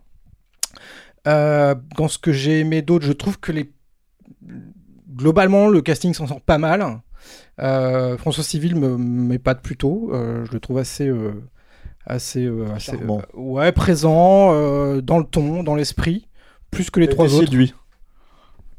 Ouais, presque. Euh, globalement, euh, voilà, c'est un peu, voilà, c'est un peu le- les seuls points positifs. Euh, J'ai pas passé un mauvais moment, mais en fait, t'as quand même le sentiment que on n'y arrive plus. En fait, c'est c'est terrible. hein. Euh, on Même avec un faire, hein. budget. Euh, en fait, ça- m'a rappelé un film que j'ai vu il y a quelques années et dont j'en ai aucun souvenir. C'était L'Empereur de Paris avec Vincent Cassel, qui était une euh, adaptation de Vidocq, euh, réalisée par Jean-François Richet, et dont je n'ai Réalisé, réalisé. euh, réalisé par Jean-François Richet Oui. et dont je n'ai aucun souvenir. Ouais, et je me rappelle que j'avais passé un mauvais moment, c'était nul. Et là, pareil, j'avais le même constat, me dire, mais en fait, des films comme ça, d'époque, avec du souffle, avec, euh, ben, je sais pas, le panache que Alexandre Dumas mérite, ben, on sait pas faire, on sait pas faire. Et euh, voilà, on en parlait un peu avec Stéphane, c'est vrai que les efforts de Martin Boulon de faire des plans séquences, etc., oui, mais non, en fait, enfin, ça fonctionne pas. Euh, moi, j'étais, je suis sorti du film, en fait, euh, enfin, je suis pas sorti du film, mais j'ai eu moins d'espoir. euh, Les, les espoirs sont tombés au premier duel, en fait, quand il, il se retrouve en forêt pour se battre contre les trois mousquetaires. Euh, et en fait, j'ai trouvé que la scène n'était pas du tout tournée comme il fallait. Enfin, le, le ton n'est pas là, en fait. Et puis ça manque de lisibilité. Alors, bah oui. non, Pour un ça, film de d'épée, c'est quand même terrible. gênant. Et, euh, et voilà, alors après, il y a plein de, de, oui, de tentatives de moderniser un peu le truc, etc. Tout en gardant l'esprit, mais c'est c'est pas réaliste. Enfin, c'est pas c'est pas que c'est pas réaliste, c'est que c'est pas euh, abouti. Euh, le- moi, le final, je le trouve nul, vraiment. Euh, voilà. C'est quoi déjà le final bah, Le final, c'est dans l'église, l'attentat qui est déjoué. Ah oui, oh voilà. là là, oui, oh là là, oh là. En fait, il n'y a, pas- y a, pas de- y a pas de climax, en fait. La, la, Black je- Mort, quoi. Je l'ai vu avec mon fils et ma femme, et je lui dis, je lui dis à ma femme, qu'est-ce que tu retiens? Quelle est la scène que tu retiens du film? Elle me dit, bah, la cavalcade avec Milady sur la falaise. Bon, bah, c'est c'est peu dans un film comme ça, quoi. Et c'est vrai que c'est peut-être la seule scène où il y a peut-être un, peu- un peu de souffle, ça dure 20 secondes. Euh, donc voilà, donc c'est quand même assez décevant parce que ça coûtait très cher et que je pense que 36 il y millions avait les moyens, bah, Alors, les deux 72 en films tout, quoi, 72 millions en tout. Ah, 72 millions en tout. En tout, deux fois 36. Et euh, tu te dis, il y avait quand même les moyens de faire quelque chose. euh, de... Même dans l'écriture, je pense que les, les deux, la scénariste de La Patelière et. Euh... pff, je suis pas sûr que c'était le bon choix, en fait, parce que euh, il aurait fallu. Il aurait fallu quelque chose qui, qui permet d'avoir un peu d'ampleur, quoi, du, du panache, enfin tout ce qui, tout ce qu'on attend d'un- d'une adaptation d'Alexandre Dumas, quoi. Donc euh, voilà. T'avais vu Eiffel, Pierrick? Non. Vous Par contre, j'ai vu, j'ai vu Papa ou Maman 1 Ouais. que j'ai bien aimé. Alors ça, j'ai, j'ai, j'ai- je Bah, je crois, pas l'avoir vu. Mais, mais en fait, Eiffel, je trouve que c'est intéressant de, de rappeler que ce mec, a, a- ce réalisateur a, a- a signé Eiffel parce que ce qui était, il y a un truc qui était fascinant dans Eiffel, c'est que c'était un grand film sur la passion. La passion amoureuse, la passion qui a pous- poussé euh, Gustave Eiffel à faire ce projet euh, totalement déraisonnable, à braver euh, les industriels, les préjugés, la presse qui était complètement contre la fabrication de la Tour Eiffel. Donc, et, donc c'était un film sur la passion complètement dépassionné.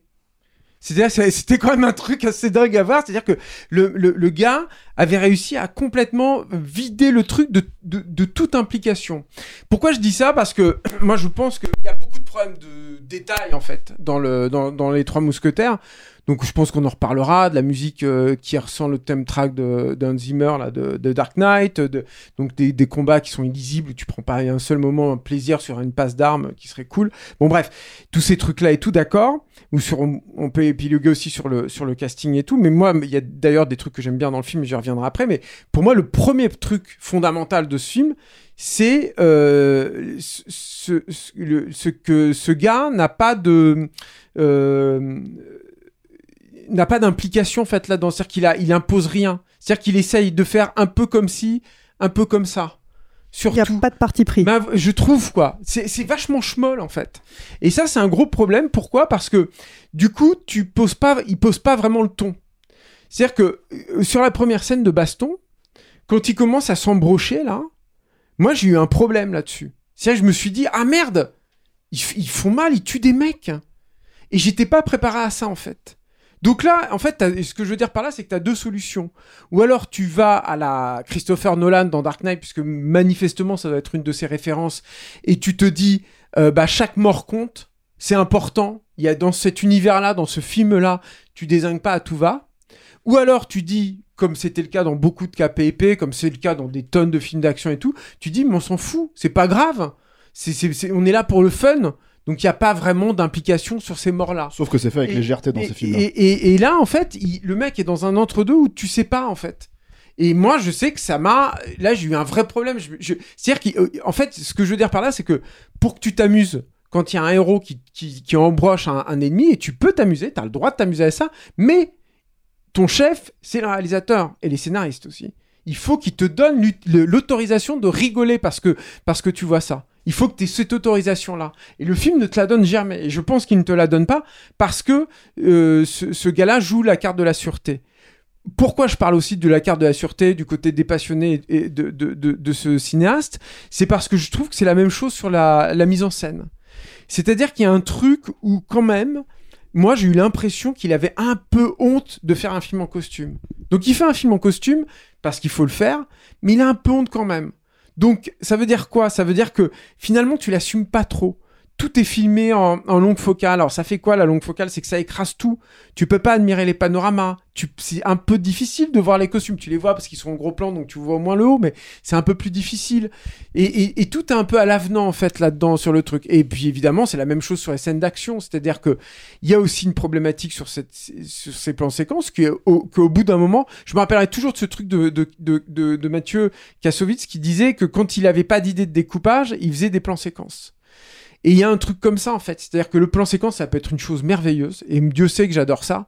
Dieu sait que j'adore ça dans les Fils de l'homme, dans, les De Palma, dans les Hitchcock et tout. Mais ça peut être aussi un vrai problème, en tout cas il la marque de quelqu'un qui ne sait pas choisir en fait, qui ne sait pas ce qu'il a à filmer.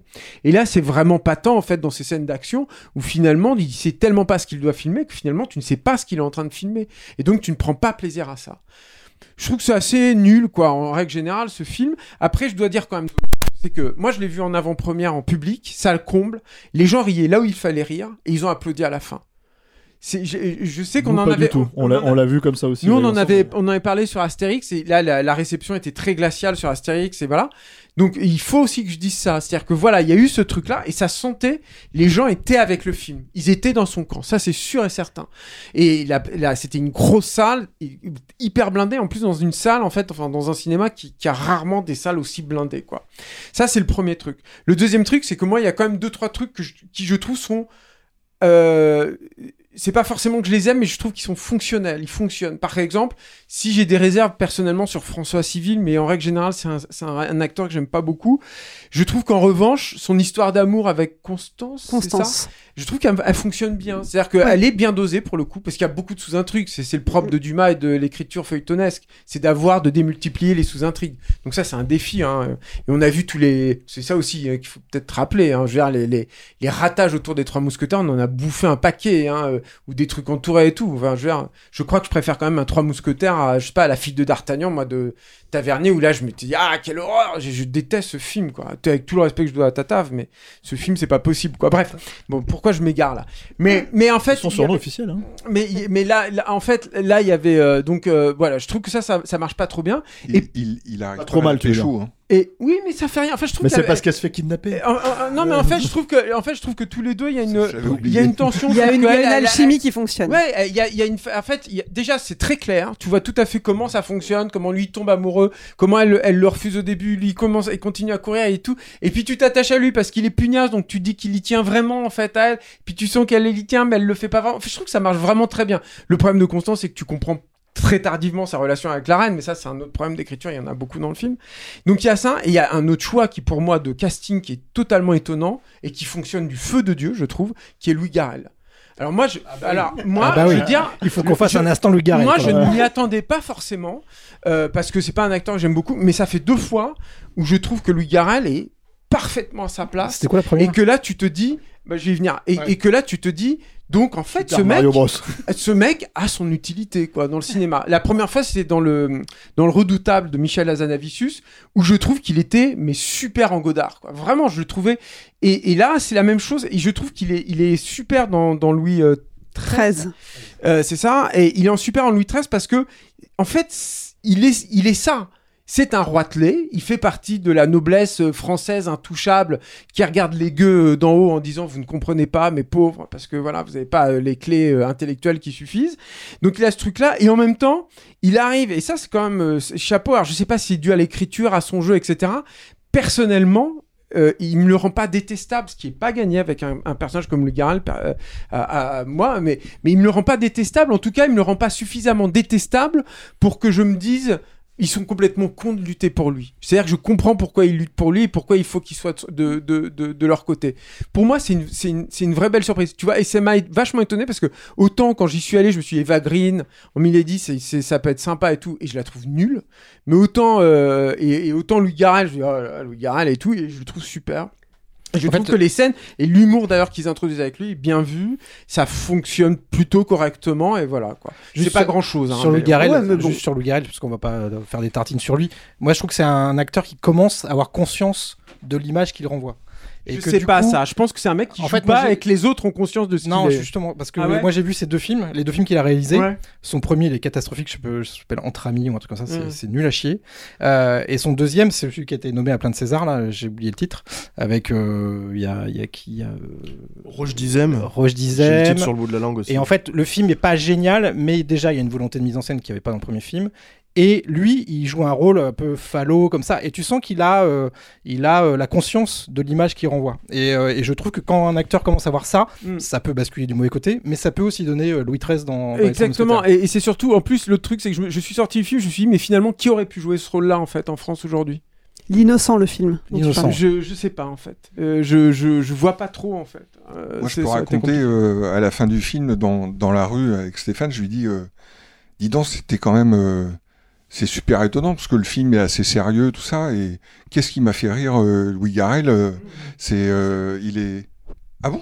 Mais bien sûr. euh, c'est Bah pas oui, oui. hein, pour, euh, pour Ah moi, si, si, évidemment. pour moi c'est le but, ouais. Ah ouais? Ah oui, il y a un côté, il y a un côté C'est- je veux dire, le- Ouais, tout le C'est-à-dire truc que t'es pas censé rigoler quand il déclare la guerre. À la tous fin, les quoi. tous les trucs tous les trucs des trois mousquetaires tous les trucs des trois mousquetaires c'est que c'est un c'est un et, et il avait choisi euh, et il avait pas choisi Louis XIII par hasard c'est que Louis XIII et encore une fois c'est pas Louis XIV C'est là, Louis XIV, tu vois, c'est pas Parce non que plus la, parce que la moi, je trouvais tragédie qu'il y avait de, un- de, de, de un- Louis XVI. un jeu un peu au second degré, enfin Bah, un bien truc. sûr. euh, Ouais, tout à d'accord. fait, ouais. Mais bien sûr. Mais Stéphane il m'a dit non.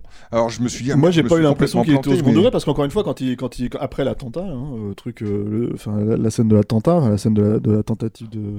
Oui, à la fin. Ouais, bah Ouais, en fait, la quand il finale, la en guerre, fait. il est tout aussi ridicule que quand dans une scène qui est censée être sérieuse. Pour moi, hein, c'est c'est- voilà. Mais à la limite, moi, c'est- je, le problème du film, c'est que euh, c'est ce que j'ai dit à Vincent, parce qu'on l'a vu ensemble au Fauvette, euh, en avant-première aussi. Dans un silence de mort total, à part un gamin de 3 ans qui était vraiment ah, laissez-moi sortir, j'en peux plus. Mais c'est un peu normal, je pense, j'ai envie de dire. Euh, moi, moi, moi, le problème que j'ai, c'est ce que j'ai dit à Vincent. Je lui ai dit, euh, ma punchline, c'était ouais, putain, c'est réalisé par Johnny euh, Longfocal, quoi. C'est-à-dire vraiment ce qu'a dit Julien, hein, ce qui est très vrai.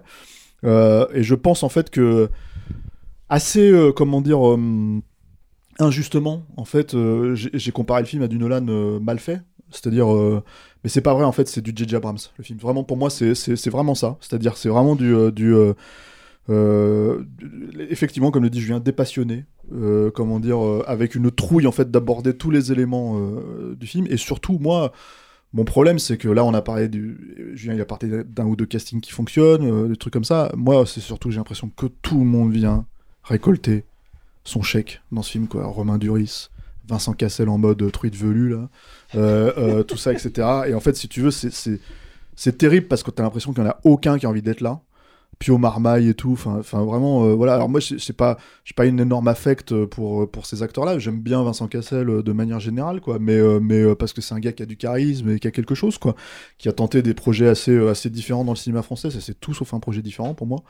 Euh, et, euh, et surtout, bah en fait, c'est ce que c'est ce que je disais. Alors, je vais être un peu méchant hein, en fait, mais euh, pour moi, c'est pas très grave en fait quand tu fais une comédie de faire un truc en longue focale, quoi.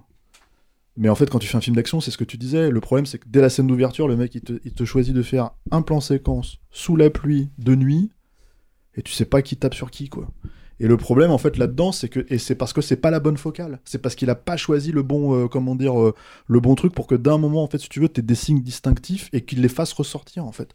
Euh, Déjà quand tu fais des plans séquences en focal c'est déjà c'est une hérésie pour moi mais le truc c'est que à la limite on va dire s'il avait s'il avait une euh, comment dire euh, s'il avait un parti pris il y a pas de parti pris dans ce film et c'est pour ça que je parle de J.J. Abrams parce que Nolan pour le coup enfin moi j'aime pas forcément son filmage à Nolan mais c'est un mec qui a un parti pris ses thématiques elles sont claires je veux dire le mec il sait euh, quel film il te raconte c'est souvent brinque-ballant mais en fait, tu peux pas te louper, t'as plus ou moins, quand, sauf quand c'était net, t'as plus ou moins compris le film, quoi, à la fin, quoi.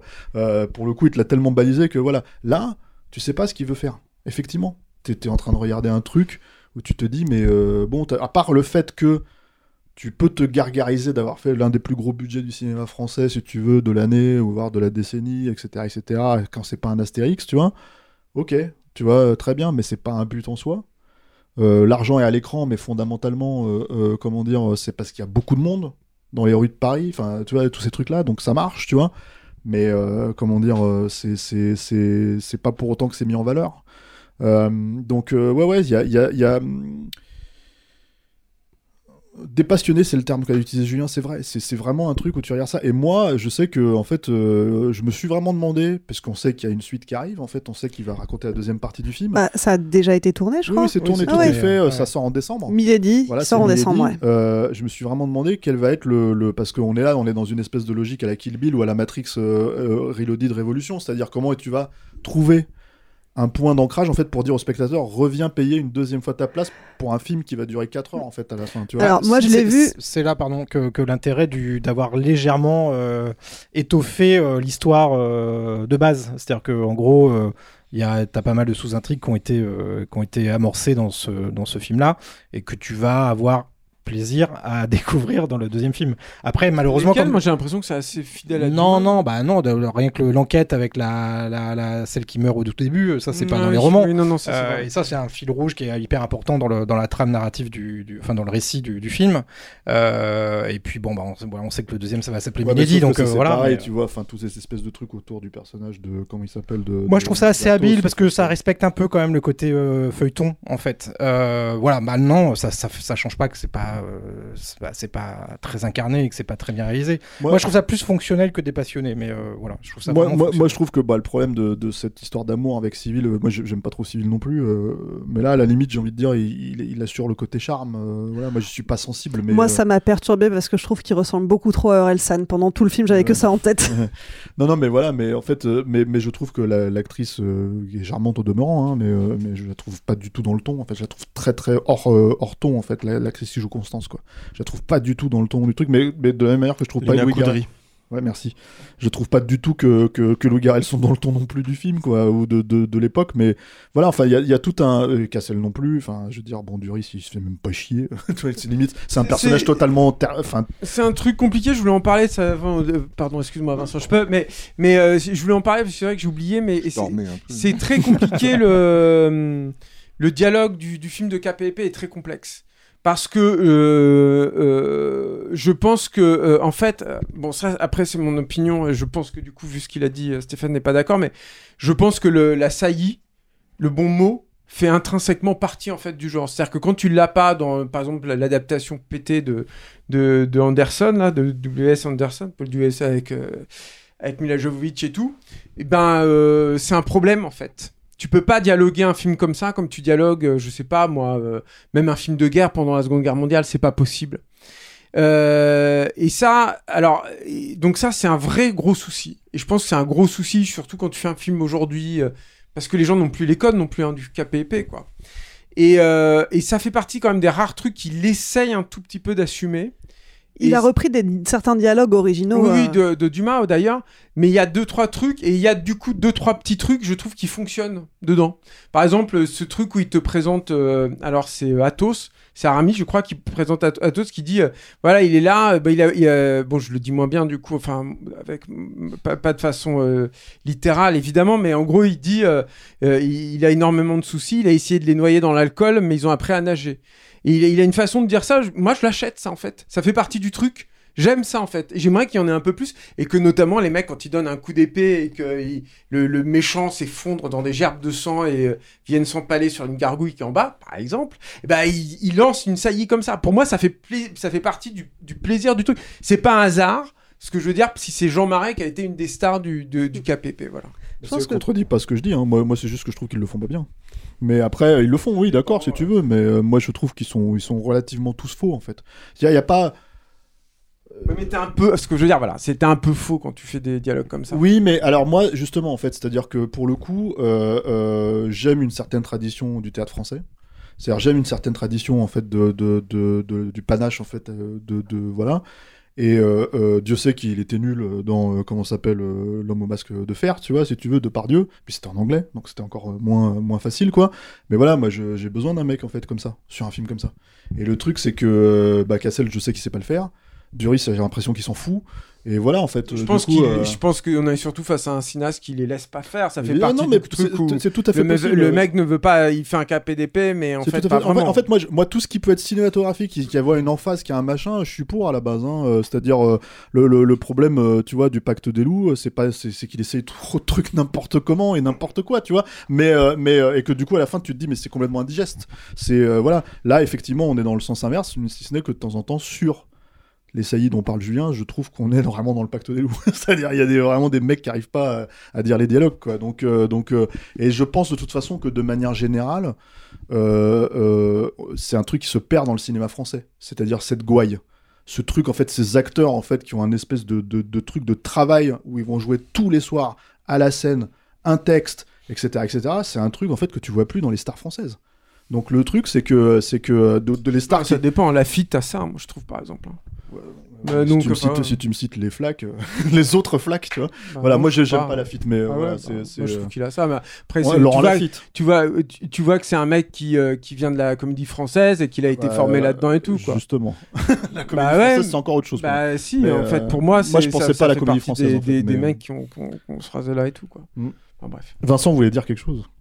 Non, je vais faire court, hein, parce Oui. que ça fait longtemps. Euh, Je suis quand même sorti de la salle euh, sans avoir aimé le film, mais euh, en me disant, euh, j'ai rarement eu, enfin j'ai très rarement dans le cinéma français cette euh, satisfaction d'avoir eu des grands costumes, des grands décors, euh, une bonne photo, un, un gros casting, etc. Ouais, j'ai bien aimé moi le, la photo. Par, par moment quelques scènes correctes par longue focale sur des décors. Et La cavalcade, euh, la cavalcade dont parlait euh, Alors, la femme justement, de Pierrick, euh, on- c'est le seul moment où il y a un tout petit peu de focale euh, intermédiaire. Quoi. Ouais, il y a ça et il y a. donc je, je termine là-dessus. Je- hein. J'ai plutôt subi le film parce qu'il n'est pas très incarné, euh, etc. Mais euh, en en sortant, euh, j'avais une satisfaction euh, cinéphile de me dire euh, ils, ils ont quand même, ils ont bien bossé quoi. Il y a, il y a un truc qui est bien travaillé dans le film pour. euh, Parce qu'il a une super équipe technique. Mais oui, mais c'est Parce important. que voilà, t'as lié le, le- chef d'éco qui, qui était déjà sur FL, j'avais interviewé, c'est un mec génial. Il est, alors lui pour le coup c'est la passion incarnée et tu sens que la- la- le- les, les costumes c'est pareil. et Mais voilà, moi, passion, eu- je l'ai eu là-dessus, Oui, oui, quoi. oui, Voilà. ouais. Le- Mais elle est, elle est. Le problème c'est qu'elle est, elle est filtrée par le filtre marron caca euh, Instagram là qu'il a Voilà. foutu sur toutes les images. Ça fait chier aussi. mais après, il y a en contrepoint du travail de, cette équipe, euh, de cette équipe technique, il y a euh, la mise en scène et le récit qui sont quand même, enfin, qui sont à mon goût beaucoup trop classiques. Euh, ça, m'a quand même donné un peu l'impression de voir, tu sais, quand tu étais au collège et que tu faisais une, t'allais voir euh, L'Avare avec Louis de Funès ou tu vois ou des trucs comme ça quoi. C'est le film à voir à 12-13 ans qui est bien consensuel, voilà, qui déborde pas, euh, etc. quoi. Et... Sauf, que, sauf que, tu vois, euh, genre, moi, en tout cas, de mes 12-13 ans à moi, en fait, c'était des Cyrano de Bergerac, et on en pense qu'on veut, en fait, de l'adaptation de Rapno, mais il y a quand même un respect du texte, pour le coup, il y a quand même Oui, un oui, carrément, de truc, ouais. et un vrai acteur sûr, ouais. au milieu qui porte le truc. Oui, mais c'est le c'est le même style malgré Ah oui, tout. oui, oui, bah, Voilà. mais c'était il y a 30 ans surtout. C'est ça le truc, c'est qu'il y a une grosse distinction, quoi. À la limite, le euh, réalisme de Cyrano de Bergerac, on va dire, si tu veux, pouvait au moins prétendre, si tu veux, à, à- à se dire, bah là, on adapte vraiment Cyrano de manière réaliste, avec des vrais décors, avec des vrais trucs, euh, tu vois, des vrais morts, la guerre, tout ça, etc. etc. et c'était plutôt, euh, même si je comprends, je comprends ce que tu veux dire, hein, mais. euh, Moi, dans le, dans le calme plat ambiant, il y a, y a deux scènes où je me suis dit, si c'était plus souvent comme ça, ça serait quand même vachement bien. Il y a la cavalcade que tu as citée, parce que pendant ouais, 20-30 secondes, moi j'ai eu le vertige. Voilà, je me suis dit, putain, les chevaux se rentrent dedans, etc. Enfin, il y a, il y a une scène d'action vraiment euh, qui, est, qui est super. Et il y a euh, un petit moment de tension euh, qui dure euh, pareil, 30, euh, 30 secondes, une minute, quand, euh, euh, quand la reine tend le coffret à Louis XIII en lui disant qu'il y a les bijoux intérieurs. Et là, euh, il n'y a pas de plan séquence, c'est un découpage très classique euh, de champ contre champ, de gros plans sur les mains, de tension, etc. Et ça fonctionne très bien. Et en voyant ces scènes-là, je me suis dit, pourquoi est-ce qu'il s'est emmerdé à faire des, des plans séquences et euh, même le, le guet-apens euh, qui est filmé à travers une porte là, euh, Mm. qui, qui, qui veut se faire un dispositif de malin mais qui, est- qui est complètement nul en T'as une fait. T'as une scène un peu la Jason Bourne, à un moment là où il le suit, il suit D'Artagnan dans les escaliers. euh, Oui. Pour- pourquoi pourquoi ouais. est-ce qu'ils s'embêtent à faire des choses euh, compliquées en plan Parce séquence qu'il les a vus dans dans d'autres films. hein. Moi, je suis désolé, mais en fait, le, le truc, euh, on parlait des plans séquences, des trucs comme ça, mais pour moi, c'est euh, l'école. Alors, je, vais exagérer, hein, je vais aller loin en fait dans, dans le truc. C'est pas forcément sa référence, mais ça a été tellement digéré maintenant de toute façon dans le cinéma d'action. C'est John Wick. C'est un truc où en fait tu te dis bah je vais faire mon plan séquence si tu veux on va avoir des actions continues si tu veux pendant pendant une minute euh, tu vois et voilà c'est ce que propose John Wick et c'est d'ailleurs la raison pour laquelle les gens en fait tripent sur John Wick c'est que d'un seul coup Keanu Reeves il fait cinq actions en même temps dans le même plan et je pense que c'est vraiment le vraiment ce, ce genre de truc là sauf que bon là ça fonctionne pas et surtout les limites de la mise en scène du mec c'est vraiment enfin pour moi c'est effectivement la, la- la scène de, de- d'attentat à la fin qui est mais juste euh, horrible quoi tu Il y, vois il y a ça, et juste avant, il y a la scène de bal euh, masqué, qui est un Ah oui, rêve oui, de tout cinéaste. Ouais. Parce que t'es. Et il en fait rien. Tout, Ouais. tout C'est est là pour faire de la en- tension, de.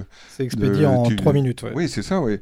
Et toi, tu m'as dit, il essaye même pas, en fait, de faire Non. quelque chose. Non, il est, il est, c'est, triste, quoi, quand Mm. t'as 150 figurants dans une salle, euh, une équipe technique à fond, etc. Ouais, des un- moignons- des- une des- scène des de moyens financiers et- complètement dingues. Et que tu peux, euh, tu peux t'amuser à créer plein de choses, euh, filmer, euh, monter ça de 50 manières différentes et, que tu vois, ce, tu vois cette bouillie, qui est- ça fait, c'est, Après, la question, quoi. la question, c'est est-ce que vous avez envie de voir la suite Parce que là, Bah, ça sort euh, moi, mois. oui. Moi, Oui, oui, oui, moi, oui, pour euh, voir justement. euh, le- Mais alors vraiment, le- je suis sorti de là, je me suis dit ah ouais bon d'accord ok. Bah, en fait, le seul souci, c'est qu'on sait que ça va être la même chose que dans le premier film, parce qu'ils vont rien corriger, hein, puisque tout est tourné, donc euh, voilà, c'est terminé. Par Ouais, contre, après, euh, moi, c'est pour voir comment ils vont. régler des trucs au Surtout qu'effectivement, hein. le personnage de Milady est très décevant dans la première partie. Euh, je me dis, est nulle. le, deuxième, la deuxième partie, c'est elle. Donc, euh, là-dedans. euh, on va voir ce qu'ils vont en faire, parce qu'ils vont encore ajouter des sous-intrigues, etc. Donc, on va voir ce que ça peut donner. Euh, on se doute qu'il y a un truc avec Vincent Cassel, etc. Donc, euh, bon, voilà, mais, euh, mais je m'attendrais pas, euh, vrai, je moi, à rien. J'ai trouvé ça extrêmement euh, subtil. Dans la façon dont c'est traité dans le film. euh, tu vois, t'es sûr? T'es sûr qu'il y a un truc entre eux? Non, non, mais euh, il y a- la scène avec la reine aussi me fait penser. il y a- il y a- moi, je trouve qu'elle aussi, c'est un super cast. Je trouve qu'elle est géniale. Ouais, elle, a, bien, elle ouais. a un côté à la fois euh, un peu éthéré et elle, est, elle fait fragile. Elle fait. T'as l'impression qu'elle va se briser comme un truc de porcelaine. Elle a un truc Elle qui, dans. qui euh, fonctionne super bien. Cette, Elle cette- jouait dans le dans Phantom Thread. De... Oui, oui, oui, bah, elle, a une, était une- super. elle a une belle carrière déjà, c'est- cette comédienne. Mais, mais c'est vrai qu'il y a quand même un truc sur tout le constat là qu'on est en train de faire qui est quand même incroyable. C'est que c'est Dumas, quoi. Ça manque de C'est panache. romanesque, quoi. Non, mais c'est ça. C'était, c'était quoi en fait? C'est- c'est- C'était, euh, c'est- c'était euh, les, les blockbusters de l'époque, quoi. Enfin, c'était des trucs. C'était pour te, pour t'en foutre plein la gueule et que tu tripes. Voilà. Normalement, c'est ça en fait. Et bon là, Mario, euh, tu te retrouves face à un mec qui, est- qui dit euh, un petit peu, mais, mais, mais pas trop, mais un tout petit peu comme ça, qui a le cul entre euh, mille chaises, et c'est voilà, dommage. pas transcendant. Moi, le cinéma où je l'ai vu, alors c'était dimanche matin, euh, cinéma dans, dans le quatrième, euh, et euh, quand ça s'est fini, le public n'a pas applaudi, mais par contre, il y a une dame derrière moi qui était furax, qui était quoi? Mais ça s'arrête là Ah mais non, mais c'est dégueulasse de s'arrêter comme ça. Et elle était vraiment Ah, elle super qu'elle est pas du tout sensible au marketing. Elle l'a très mal pris. Moi aussi, il y a deux, il y a eu deux trois personnes qui ont râlé, mais que j'ai pris pour un bon signe à l'égard du film.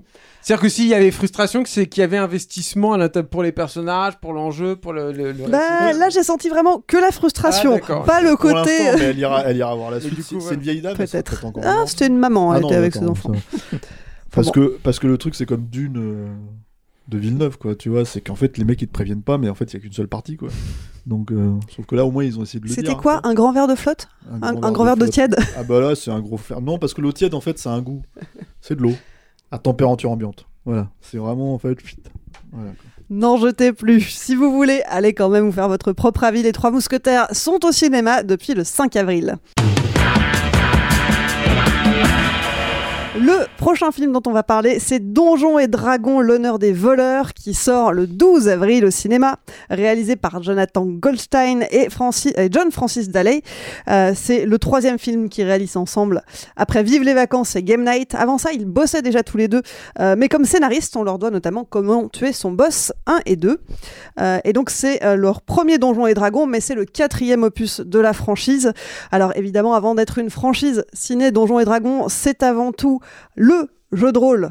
Je dis le jeu de rôle parce que c'est sans doute le plus connu même pour les, néophytes. hein. C'est un jeu de rôle euh, créé dans les années 70 par Gary Gygax et Dave Arneson. Euh, et donc certainement le jeu de rôle le plus célèbre. Donc ici, pas de surprise, on suit les aventures d'une troupe d'aventuriers hétéroclites en quête d'une relique dans un univers médiéval fantastique. Pas vraiment de grosses surprises euh, là-dessus. Moi, je suis allée voir l'avant-première au Forum des Halles, avant-première euh, qui était, vous vous en doutez, remplie de rôlistes, et je leur ai demandé leur avis. C'était très bien, euh, j'ai adoré le film. euh, je suis euh, longtemps joueur de Danger Dragon, donc pour moi c'était très cool de voir euh, plein de monstres dedans qu'on reconnaît dans le livre. ça plaît vraiment aux gens qui, jouent le jeu, qui connaissent Danger Dragon, c'est c'est assez intéressant. ouais. Je m'attendais pas à grand chose parce que je savais même pas de quoi ça parlait. Et super découverte. Très drôle, mais pas de, pas de l'humour à outrance. L'humour quand il faut quoi. Pas, pas comme les Marvel où vraiment c'est l'humour parfois prend le pas sur les, sur les scènes d'action. Bah, C'était vraiment euh, pile ce qu'on peut attendre d'un film euh, adapté de D&D. C'est fréquent que dans les films un peu action ou aventure, euh, les histoires des personnages soient pas si, si recherchées, euh, que finalement ce qui compte c'est voilà, ce qu'ils vivent sur le moment. Et ça c'est très fidèle à comment on est en jeu. Souvent quand on joue, on joue pour le personnage, on joue pour construire son, son propre perso, mais on joue aussi pour construire une histoire en collaboration. C'était très, euh, très familier de euh, Ah si je jouais ce personnage, je me retrouverais dans ce genre de, changement de situation, de décision. Beaucoup de débilité aussi, ça c'est très fidèle à comment on joue. Euh, j'ai beaucoup apprécié. Moi, je connais l'univers. Mais euh, donc euh, voilà, j'ai reconnu certains lieux qui ont été évoqués, euh, les noms de certains personnages, voilà. Mais contrairement à d'autres adaptations, là je trouvais qu'on pouvait passer un bon moment même sans connaître justement. Je suis vraiment de manière totalement vierge du coup de l'univers. En tant que spectateur qui n'y connaît rien du coup à ça, je trouve ça assez, assez bien fait. Et puis les personnages sont plutôt bien dessinés, euh, les effets spéciaux sont plutôt cool, même si bon on sent beaucoup un peu le CGI de temps en temps. euh, c'est un peu euh, voilà. Mais sinon en vrai, euh, il y a l'humour, c'est euh, il y a de l'action, euh, il y a le rythme est bon. Euh, Il n'y a pas vraiment de temps mort en fait, donc euh, c'est non c'est une bonne surprise. C'était trop bien C'était très très bien La magie aussi marchait bien. Enfin, j'avais peur euh, de comment ils allaient la, la représenter et ça marchait plutôt cool. Ouais. Dans les combats, ce qui était drôle quand on est joueur, c'est que ça nous arrive de nous foirer 100%. Et là, il y a eu des moments comme ça, donc on peut s'identifier dans le truc, je trouve. Ça donne envie d'aller jouer, c'est ce qu'on disait en fait. Ça fait une bonne pub parce qu'on a envie de s'y remettre là et de, de jouer. Donc, euh, effectivement, les rôlistes et même les non-rôlistes euh, ont l'air d'avoir tous apprécié. Euh, et vous Et vous Est-ce que ça vous a plu? Déjà, est-ce qu'il y en a parmi vous qui ont joué déjà à Donjons et Dragons, le jeu? Non. Non, moi j'ai vu le film avec Jeremy Irons. Là. Ah bah oui. Pas assez longtemps pour, pour, pour, pour justifier, euh, comment dire. euh, J'ai beaucoup plus joué à Mario. Alors c'est vrai que là, là, c'était attendu en plus au tournant justement par, par les, les fans du jeu de rôle parce que les trois précédents films ont été quand même tous des gros bides. Euh, C'est des séries Z, euh, toutes. Bah, C'était tout- surtout ça le truc. Ouais, c'est tout le problème de. C'est la de- première fois qu'il l'adapte en blockbuster. De ce que disait euh, Stéphane sur Mario ou, ou Julien, c'est qu'en gros, euh, là, tu sens que ça a été fait par des gens qui connaissent. Euh, et ça se ressent, mais euh, ça suffit pas des fois. Il faut aussi le talent. Et je trouve que alors moi, les deux réalisateurs, je les connais pas du tout. Euh, je sais pas, les films, je les ai pas vus. Et je trouve que bah, le choix de ces deux gars-là, euh, je pense qu'ils ont été pris parce qu'ils sont archi fans, mais qu'en plus de ça, bah, ce qu'ils livrent est plutôt, enfin, plus que respectable, quoi. Moi, je, je vais juste faire un truc. J'en ai vu des films des mecs. Hein. J'aime bien Donjons et Dragons. Je précise quand même avant de voilà, mais tout ce qu'ils ont fait avant, moi j'ai trouvé ça nul. hein. Moi j'aime bien Game c'est- Night. Je trouve qu'il y a des trucs sympas dans Game Night. Mais, euh, J'aime pas du Or- tout. Or- Or- euh, comment tuer son boss, c'est un enfer. Euh, euh, comment ça s'appelle Ils ont fait le remake de, de National Lampoon euh, Vacation avec euh, Chevy Chase là, avec. euh, ça s'appelle Vive les vacances, je crois en français, c'est un ouais. enfer. Enfin, c'est c'est vraiment. euh, Ils ont été aussi scénaristes sur euh, Spider-Man euh, Homecoming. C'est possible. Parmi d'autres, hein, parce Ouais, qu'ils étaient quand même nombreux sur le coup. Mais, Non, mais euh, en fait, le premier truc, je trouve, c'est que déjà, ça fait du bien de voir un bon film de fantasy, parce que mine de rien, ça faisait un moment. Euh, je- J'arrive même pas à me rappeler euh, le dernier bon film de fantasy que j'ai vu en salle, Euh, si ce n'est Avatar, mais je sais pas si on peut le compter dans la fantasy. le Hobbit. Oui, bah voilà. Enfin, je trouve que c'est plus plus abouti, Bon, enfin en tout un cas peu, plus ouais. Et euh, bon, Ah, pour connaître un peu. c'est plus abouti que le Hobbit Ouais, je trouve, ouais. Ok, d'accord. Ouais. Euh, oui, je trouve que c'est voilà, c'est à la fois respectueux du jeu de rôle parce que je connais un petit peu, parce que je connais plus les, un peu les romans que les, jeux de rôle. Mais, euh, mais tu sens qu'il y a l'esprit du jeu de rôle. Je trouve le scénario euh, assez, alors hyper linéaire, mais suffisamment habile et avec des artefacts hyper sympas, voilà, pour que tu aies envie de suivre cette bande de, de loulous pendant tout le film. Et puis, bah, le casting, je le trouve plutôt bien Ils sont tous à leur place. Euh, Il y en a pas un euh, qui est moins bon que les autres. Enfin, je trouve que c'est vraiment, c'est presque un petit miracle en fait. Pendant pendant le film, je me dis putain, ça c'est bien, ça c'est bien. Enfin, à aucun moment je me suis dit putain, là, euh, je me commence à me faire chier. Si un peu la fin quand même. Mais euh, je trouve ça un peu longuet euh, sur la fin. Mais euh, voilà, moi honnêtement, j'ai vraiment, ça m'a, ça m'a rappelé en fait. Princess Bride, un peu. Euh, le côté euh, fantasy, humour et le bon mariage de tout ça. Euh, sauf que là, en plus, tu as le côté épique. Tu as vraiment des scènes très impressionnantes. Moi, j'aime beaucoup le combat final.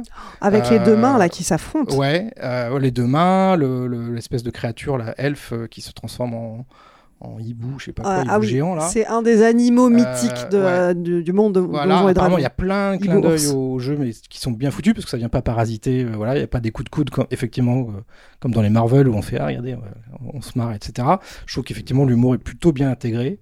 Euh, J'avais peur de quelques scènes, notamment la, la scène du, du cimetière là, que j'avais vu dans la en extrait euh, où ils interrogent les, euh, les gars et c'est un humour très jeu de rôle ça justement où en fait tu as cinq questions et si tu te foires euh, c'est terminé sauf que je trouve qu'il tire la, la, il tire la scène euh, longtemps et c'est assez drôle Comme la scène du début aussi, quand il doit se présenter devant, euh, devant des juges et raconter. On Ouais. est- en plein dans, euh, Ouais, c'est dans assez, la c'est méta. assez habile en fait la, la narration. Enfin, surtout au début, je la trouve assez habile, la présentation des personnages, les, les enjeux. Ça, les c'est enjeux un sont. truc de jeu de rôle en fait, de se présenter comme ça et de pas de, raconter se, son pas de se présenter, mais le, le, le fait qu'au au tout départ, le personnage principal, il est devant des juges, il doit plaider sa cause et raconter ce qui s'est passé, et il- finalement, il y a une histoire dans l'histoire. Ça, euh, c'est c'est une mise en scène très méta de, de jeu de rôle, ouais. Et tu as toujours, justement, dans chaque scène, tu as toujours cette petite surprise. C'est-à-dire que euh, tu sais que dans cette scène où il, il défend son cas, ils attendent euh, un des jurés qui n'est pas là, et en fait tu penses que c'est un pote à eux, un allié, et en fait pas du tout, c'est juste que ça leur permet de s'échapper. Il y a plein, c'est vachement construit comme ça, et, euh, et du coup c'est assez drôle. Et moi je- qui d'habitude suis assez rapidement perdu euh, dans les intrigues euh, quand c'est un peu trop complexe, là à chaque fois j'étais. C'est l'âge, ça, hein, Pierrick. Ouais, peut-être. C'était, euh, tu vois, c'est trois mousquetaires, ça m'a un peu. euh, J'étais trop habitué. Et euh, en fait, euh, à aucun moment tu t'es perdu. Tu sais pourquoi ils doivent aller cher- chercher ce, ce casque. Euh, tous les, tous les, comment dire. Tous les trucs qu'on va leur mettre dans les pattes pour qu'ils le trouvent pas. Enfin, voilà, il y a plein de rebondissements qui fait que euh, tu te dis bon, ils vont y arriver, etc. Mais euh, comment quoi Pareil, enfin, je sais pas, la scène avec le miroir, elle est vachement sympa. Enfin, il y a- il y, a plein de petites idées. euh, Et les références très, à très fun. Portal aussi. Alors avec, ça, oui, je connais pas Portal, donc. euh, Ouais, mais moi, voilà. ça, fait partie des trucs. Voilà, mais globalement, enfin, trop plein d'idées qui fait que moi j'ai trouvé, pas ouais, tout pour moi. J'ai ça, trouvé que je, voilà, moi j'ai passé un super moment. Euh, j'ai trouvé ça plutôt bien réalisé, plutôt bien rythmé et euh, un peu longuet sur la fin parce que c'est un petit peu plus convenu, je dirais. Mais euh, mais voilà, bon moment. Princess Bride, c'est totalement la, la référence. hein. Je pense que c'est euh, c'est vraiment. Et d'ailleurs, le bon angle, à mon sens, hein, pour, euh, pour euh, aborder ça, en, en tout cas en matière de. Alors, c'est pas du niveau de Princess Bride, il faut être honnête, mais parce que moi, Princess Bride, je le mets vraiment très très haut aussi, quoi. Euh, mais, euh, mais en tout cas, euh, c'est. euh, c'est euh, comment dire. euh, je pense que c'est effectivement le bon angle pour aborder le truc de manière méta. Et euh, avec euh, cette générosité, en fait, dans euh, l'idée de créer des séquences mémorables et de vraiment d'essayer de. Voilà. Le seul problème pour moi, c'est qu'ils exploitent pas toujours, ou en fait, ils exploitent pas les bonnes. C'est-à-dire que la scène, je trouve, justement, de. de- comment dire. Euh, de l'interrogatoire des, des, euh, des, euh, des morts, bah en fait j'ai rigolé les deux premières fois, puis au bout de la cinquième je faisais ouais c'est bon on a compris le gag en fait les gars, donc euh, passe à autre chose. Et pour le coup à l'inverse, tu vois, bah je trouve que les scènes de Portal en fait justement ils les ont pas utilisées suffisamment, ça suffit pas assez pour moi juste le, le jeu avec comment dire le fric de, Hugh Grant quoi. Mais mais à la limite, moi, moi, par exemple, la scène que j'aime bien, c'est la scène. parce qu'il y a un truc où. Il y a quelque chose d'un peu ridicule dans la fantasy quand on réfléchit. C'est un peu comme le métal ou les trucs comme ça. C'est-à-dire que c'est. En fait, c'est euh, des nouveaux univers hein, qui ont été créés dans les années euh, cin- 40, 50, 60, euh, 70, là, pour le métal, enfin, 60, 70 et tout, qui, qui peuvent avoir un côté baroque et rococo. A un côté kitsch. euh, Voilà, qui peut en fait très vite, euh, comment dire, euh, soit tu le traites avec un respect absolu et tu as un grand récit. Et c'est là en fait où je fais la distinction entre avec le Hobbit, c'est-à-dire que je trouve que les ambitions du Hobbit sont quand même beaucoup plus grandes que, que celles de Donjons et Dragons, quoi. Mais euh, le truc, c'est que cette approche, justement, en fait, un petit peu méta, bah, comme le dragon un peu obèse là, qui leur court derrière, ce genre de choses, c'est assez rigolo. le quoi, tu roule derrière, ouais. voilà, bah, tu te dis, ok, d'accord, ils ont compris. Ils ont compris qu'il y a un, un- un sens du ridicule à, à- à exploiter, à mettre dans sa poche, en fait, pour, euh, pour ce genre de film. Donc euh, voilà, ça fonctionne plutôt bien. Euh, les personnages sont plutôt sympas. C'est aussi, ça, c'est un des trucs. C'est enfin, le- Vincent parlait du fait que t'avais que des persos insupportables en fait dans Apache. Bah là, c'est vraiment l'inverse. En fait, moi, je trouve que ce qui emporte l'adhésion, c'est vraiment d'avoir des personnages sympathiques que t'as envie de suivre dans l'aventure. Et mine de rien, c'est vachement, euh, comment dire, euh, c'est engageant. Moi, je dirais juste qu'il manque un monteur en fait euh, pour dire trancher. C'est-à-dire, il faut là, il faut couper, faut garder, faut gagner un peu plus de rythme, faut machin, etc., etc. Et jouer un peu plus sur resserrer un peu tout ça et faire un film qui là parce que c'est 2h20 je crois un truc comme Donc ça, ça, 2h15 non, 2h, 2h08, un truc comme ça. ah ouais bah moi j'aurais vraiment rajouté Par contre, j'aurais vraiment mis ça en dessous des 2 heures hein, vraiment, je sais pas. euh, 136 minutes. 2h16. Ah bon? 16, ouais. Si long. Et par contre, je sais pas quel est le budget, mais ça a dû coûter quand même très très cher. Ça, c'est ouais, c'est- ils sont un peu opaques là-dessus, mais, euh, mais euh, enfin, en tout cas, moi, j'ai pas vu de passer ce chiffre. Mais, euh, mais par contre, euh, je trouve que c'est. euh, Alors, il paraît que c'est un succès euh, aux États-Unis, le film. Oui, euh. oui, ça a très bien démarré. c'est un ouais. gros, gros euh, démarrage. hein. Ouais, ouais, ce qui est plutôt. euh, comment Après, dire, c'est c'est une identité très américaine. Hein. Donjons et Dragons, c'est c'est c'est un méga succès. Enfin, ouais, ouais, mais toujours là-bas. Hein. C'était pas forcément. euh, C'est pas le cas du Jeremy, Jeremy Irons, je pense. euh, mais Non, je non, pense bah qu'ils avaient c'est compris que c'était pas aussi fidèle que. ouais, puis ce c'est vraiment c'est ce que disait Julien, c'est une série Z hein, le film. C'est-à-dire puis c'est ridicule. Enfin, tu rigoles un peu, mais c'est c'est complètement nul. Non, non, là, c'est d'autant plus sympa de se dire que euh, un film comme ça peut marcher, sachant qu'en fait ils ont quand même un ton qui est un petit peu euh, euh, comment dire difficile, je trouve, à, à doser. Oui, Alors, puis ils n'y arrivent pas toujours. Mais pour la plupart, en fait, c'est relativement surprenant. Et quoi. puis c'est une Avant- grosse licence, c'est une très grosse licence, Oui, oui, donc euh, c'est pas toujours euh, évident de. ouais. Non, mais c'est surtout à vendre. C'est-à-dire que moi, le truc, je- moi, je l'ai vu avec Vincent. Et euh, donc, il pourra pas raconter n'importe quoi pour une fois. Je serai, je serai là pour dire non, Vincent, c'est pas vrai, t'as rigolé aussi. Mais le, le truc, et, et le truc, en fait, c'est que euh, je j'ai même pas regardé. Bon, non, j'ai vu les images et tout. Je oh, oh. Et il y a un truc, en À fait. propos, tu m'as interrompu. euh, oui, tiens, alors. Eh, ça se passe comme ça, c'est un peu difficile. Euh, non, mais alors du coup, je sais plus ce que je disais. T'as réussi ton coup, bravo. Euh, oui, non. Euh, et en fait, le truc, c'est que je vois, je regarde même pas les, les bandes, ça me disait vraiment rien du tout. Et en fait, ce que j'ai vu, et ça, c'est un signe, je trouve intéressant, c'est que sur les réseaux sociaux, je suis beaucoup, beaucoup de gens qui bossent dans l'industrie du cinéma. Donc évidemment beaucoup de gens qui bossent dans les FX, mais aussi beaucoup de gens qui bossent à la déco, à l'éclairage et tout. Et j'ai vu ce qui arrive très rarement. C'est arrivé avec John Wick 3. J'ai, ça, arrivait, ça arrive de temps en temps, tu vois, sur des trucs et tout. Mais c'est-à-dire que plein de mecs qui disaient, qui, étaient en train de promouvoir leur travail en fait sur le film. Et en fait, le truc, c'est que ça, en général, c'est que d'un, ils sont plutôt contents de ce qu'ils ont fait sur le film, mais de deux, qu'ils ont été bien traités. Et je trouve que ça se ressent dans le film. C'est-à-dire que c'est rare aujourd'hui à Hollywood de voir un film qui est bon esprit. C'est juste ça en fait, Donjons et Dragons. C'est bon esprit. C'est agréable en fait. C'est-à-dire qu'il n'y a pas de distance, il n'y a pas de machin. On essaie de te faire croire à ça. On, est, on, pète pas plus haut que notre cul. On, est, on est euh, humble quand il faut être humble. On est voilà. Il y a, y a très peu de moments. Il y a peut-être eu un petit peu effectivement à la fin, mais très peu de moments. Je me suis dit non, là, fais pas cette blague ou alors là, ne sois pas grave. Ce qui m'arrive très très souvent quand même sur les, les blockbusters quoi aujourd'hui, sur les gros trucs et tout. Et là, c'est pas le cas. C'est vrai qu'ils arrivent quand même à doser. euh, Moi, je parlais de Game Night tout à l'heure parce qu'il y avait un peu ça que j'avais retrouvé dans Game Night, c'est-à-dire que il y avait un dosage. un- euh, ils arrivaient à, à doser un truc qui était pas dé- qui était relativement délicat en fait à, à gérer euh, initialement, notamment avec l'antagoniste dans Game Night. Mais bon, on n'est pas là pour parler de Game Night. Mais bref. C'est Jeremy Renner, hein, c'est ça Non, non, c'est euh, c'est comment il s'appelle? C'est cet acteur génial là, qui est un peu massif là, qui fait le flic en fait, qui fait leur voisin. Enfin bref, peu importe. Ouais, en fait, je crois que je l'ai pas vu, Et, euh, et, et donc, euh, et, donc euh, le, le- et, et donc le, donc comme c'est la deuxième fois que j'étais interrompu, je vais encore plus me perdre. Mais non, et, et, Julien, on t'aime. et le truc, en fait, c'est que. Et, c'est très étonnant parce que, du coup, c'est pareil, le cast, moi, me disait rien du tout, quoi. Mais absolument rien. J'ai aucun attachement à ces comédiens-là. Et en Michel fait. Rodriguez, ouais, Oh, Michel Bah, là, en fait, Rodriguez. mais Michel Rodriguez, ça faisait très longtemps que j'avais pas trouvé cool, quoi. Et elle m'a touché, je l'ai trouvé, cool, quoi, dedans. Chris Pine, c'est pareil et tout. Et, euh, et- Fast and Furious 9, elle est vachement. et il y a, et y a un autre truc aussi, c'est que. euh, et voilà, enfin, je sais pas, il y a un peu d'animatronique, tu vois, de temps en temps. C'est cool, quoi. C'est c'est rigolo, c'est sympa. En fait, ça nourrit le côté. euh, de la distance en fait que le film a, c'est-à-dire que bah, les animatroniques ça bouge pas que comme le, le CGI, donc ils, ils- ils sont un peu gauches et tout. Des fois c'est c'est marionnettes ou des fois ils marchent super bien, mais il y en a certains qui sont un peu gauches et tout, mais ça fait rien parce que du coup t'es bien en fait d'être là, en fait t'es bien de voir hein, tout à coup euh, L'espèce l'équivalent d'un d'un au Muppet début, il est génial, quoi. de, de voir un Muppet à la Alain Mercier, quoi, tu vois, qui arrive là-dedans. Ça faisait longtemps Moi, que quand, j'ai pas quand fait j'ai vu référence. les animatronics, ça m'a tout de suite rappelé. D'un coup, ça m'a ramené à l'histoire sans fin, qui est un des Oui, films oui, qui oui, m'ont ça- mar- vraiment marqué Moi, quand ça m'a, ra- ramené au, au, au storyteller de la série de, de Jim Henson, en fait, qui était vraiment génial, quoi, qui est un des derniers trucs qu'il avait, euh, qu'il avait produit. Ça m'a beaucoup fait penser à ça. Je suis, je suis sûr qu'il y a des gens qui nous écoutent ou qui nous voient, qui savent de, de quoi je parle. Avec James Hurt, c'était vraiment une, une- une production tout à fait étonnante. Bref. Et euh, donc voilà, et avec Vincent, on a bien rigolé, avec la scène du caillou, on s'est bien marré. Et comme disait Vincent à la sortie, du coup, je lui pique son truc parce qu'il m'a coupé la parole.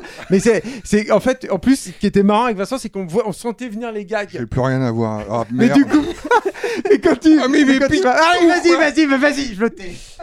Non, bah continue. Non, mais non, vas-y, fini. Vas-y sur le. Non, sans venir. Non, mais le- tu m'as cité, tu m'as cité. Mais non, mais voilà, et euh, on- on- il avait raison, il a raison en fait. Je, trouve que ce, ce qui est intéressant dans ce qu'il a dit Vincent à ce moment-là, et c'est pour ça que je le cite, c'est que euh, en fait, c'est que en fait, euh, il y a un truc où il te met dans la connivence en fait. Ils arrivent à faire ça. Et, et, et, c'est pas si fréquent que ça, je trouve en fait. Mais c'est c'est vraiment ce que, ce que euh, retransmettaient les rôlistes euh, à qui j'ai parlé hein, et qui, qui, qui donnaient leur avis à la fin. euh, C'est c'est vraiment que c'est à la fois ça respecte l'univers du jeu de rôle et en même temps ça retranscrit l'ambiance qu'on a autour d'une table de jeu. Et moi, je suis pas du tout rôliste et les références ne m'ont absolument pas gêné. C'est-à-dire que je, je les ai pas vues passer. C'est un type d'humour euh, très particulier. euh, qu'on rencontre, je trouve, euh, rarement. Et quand c'est réussi, c'est fulgurant, quoi. C'est un, un humour à, amo- à amorce. Il y a des, il y a des amorces. Il y a une idée qui est amenée comme ça. Tu te dis, ouh, je sens venir le gag. Et, et il le travaille, euh, il, le, il, le modèle de manière euh, admirable. La plupart du temps, c'est, c'est, vraiment super, quoi. Il y a ça, par exemple, avec une scène de diversion. Donc, je vais pas aller jusqu'au bout de la scène, mais on dit à comment il s'appelle l'acteur, euh, le, le capitaine Kirk là. il- Chris. Pine. Voilà. Euh, on dit il faut que tu fasses diversion. Ah oui. Et, et donc tu, Ah oui, tu on s'est bien euh, marré, là. Donc tu fais euh, ah.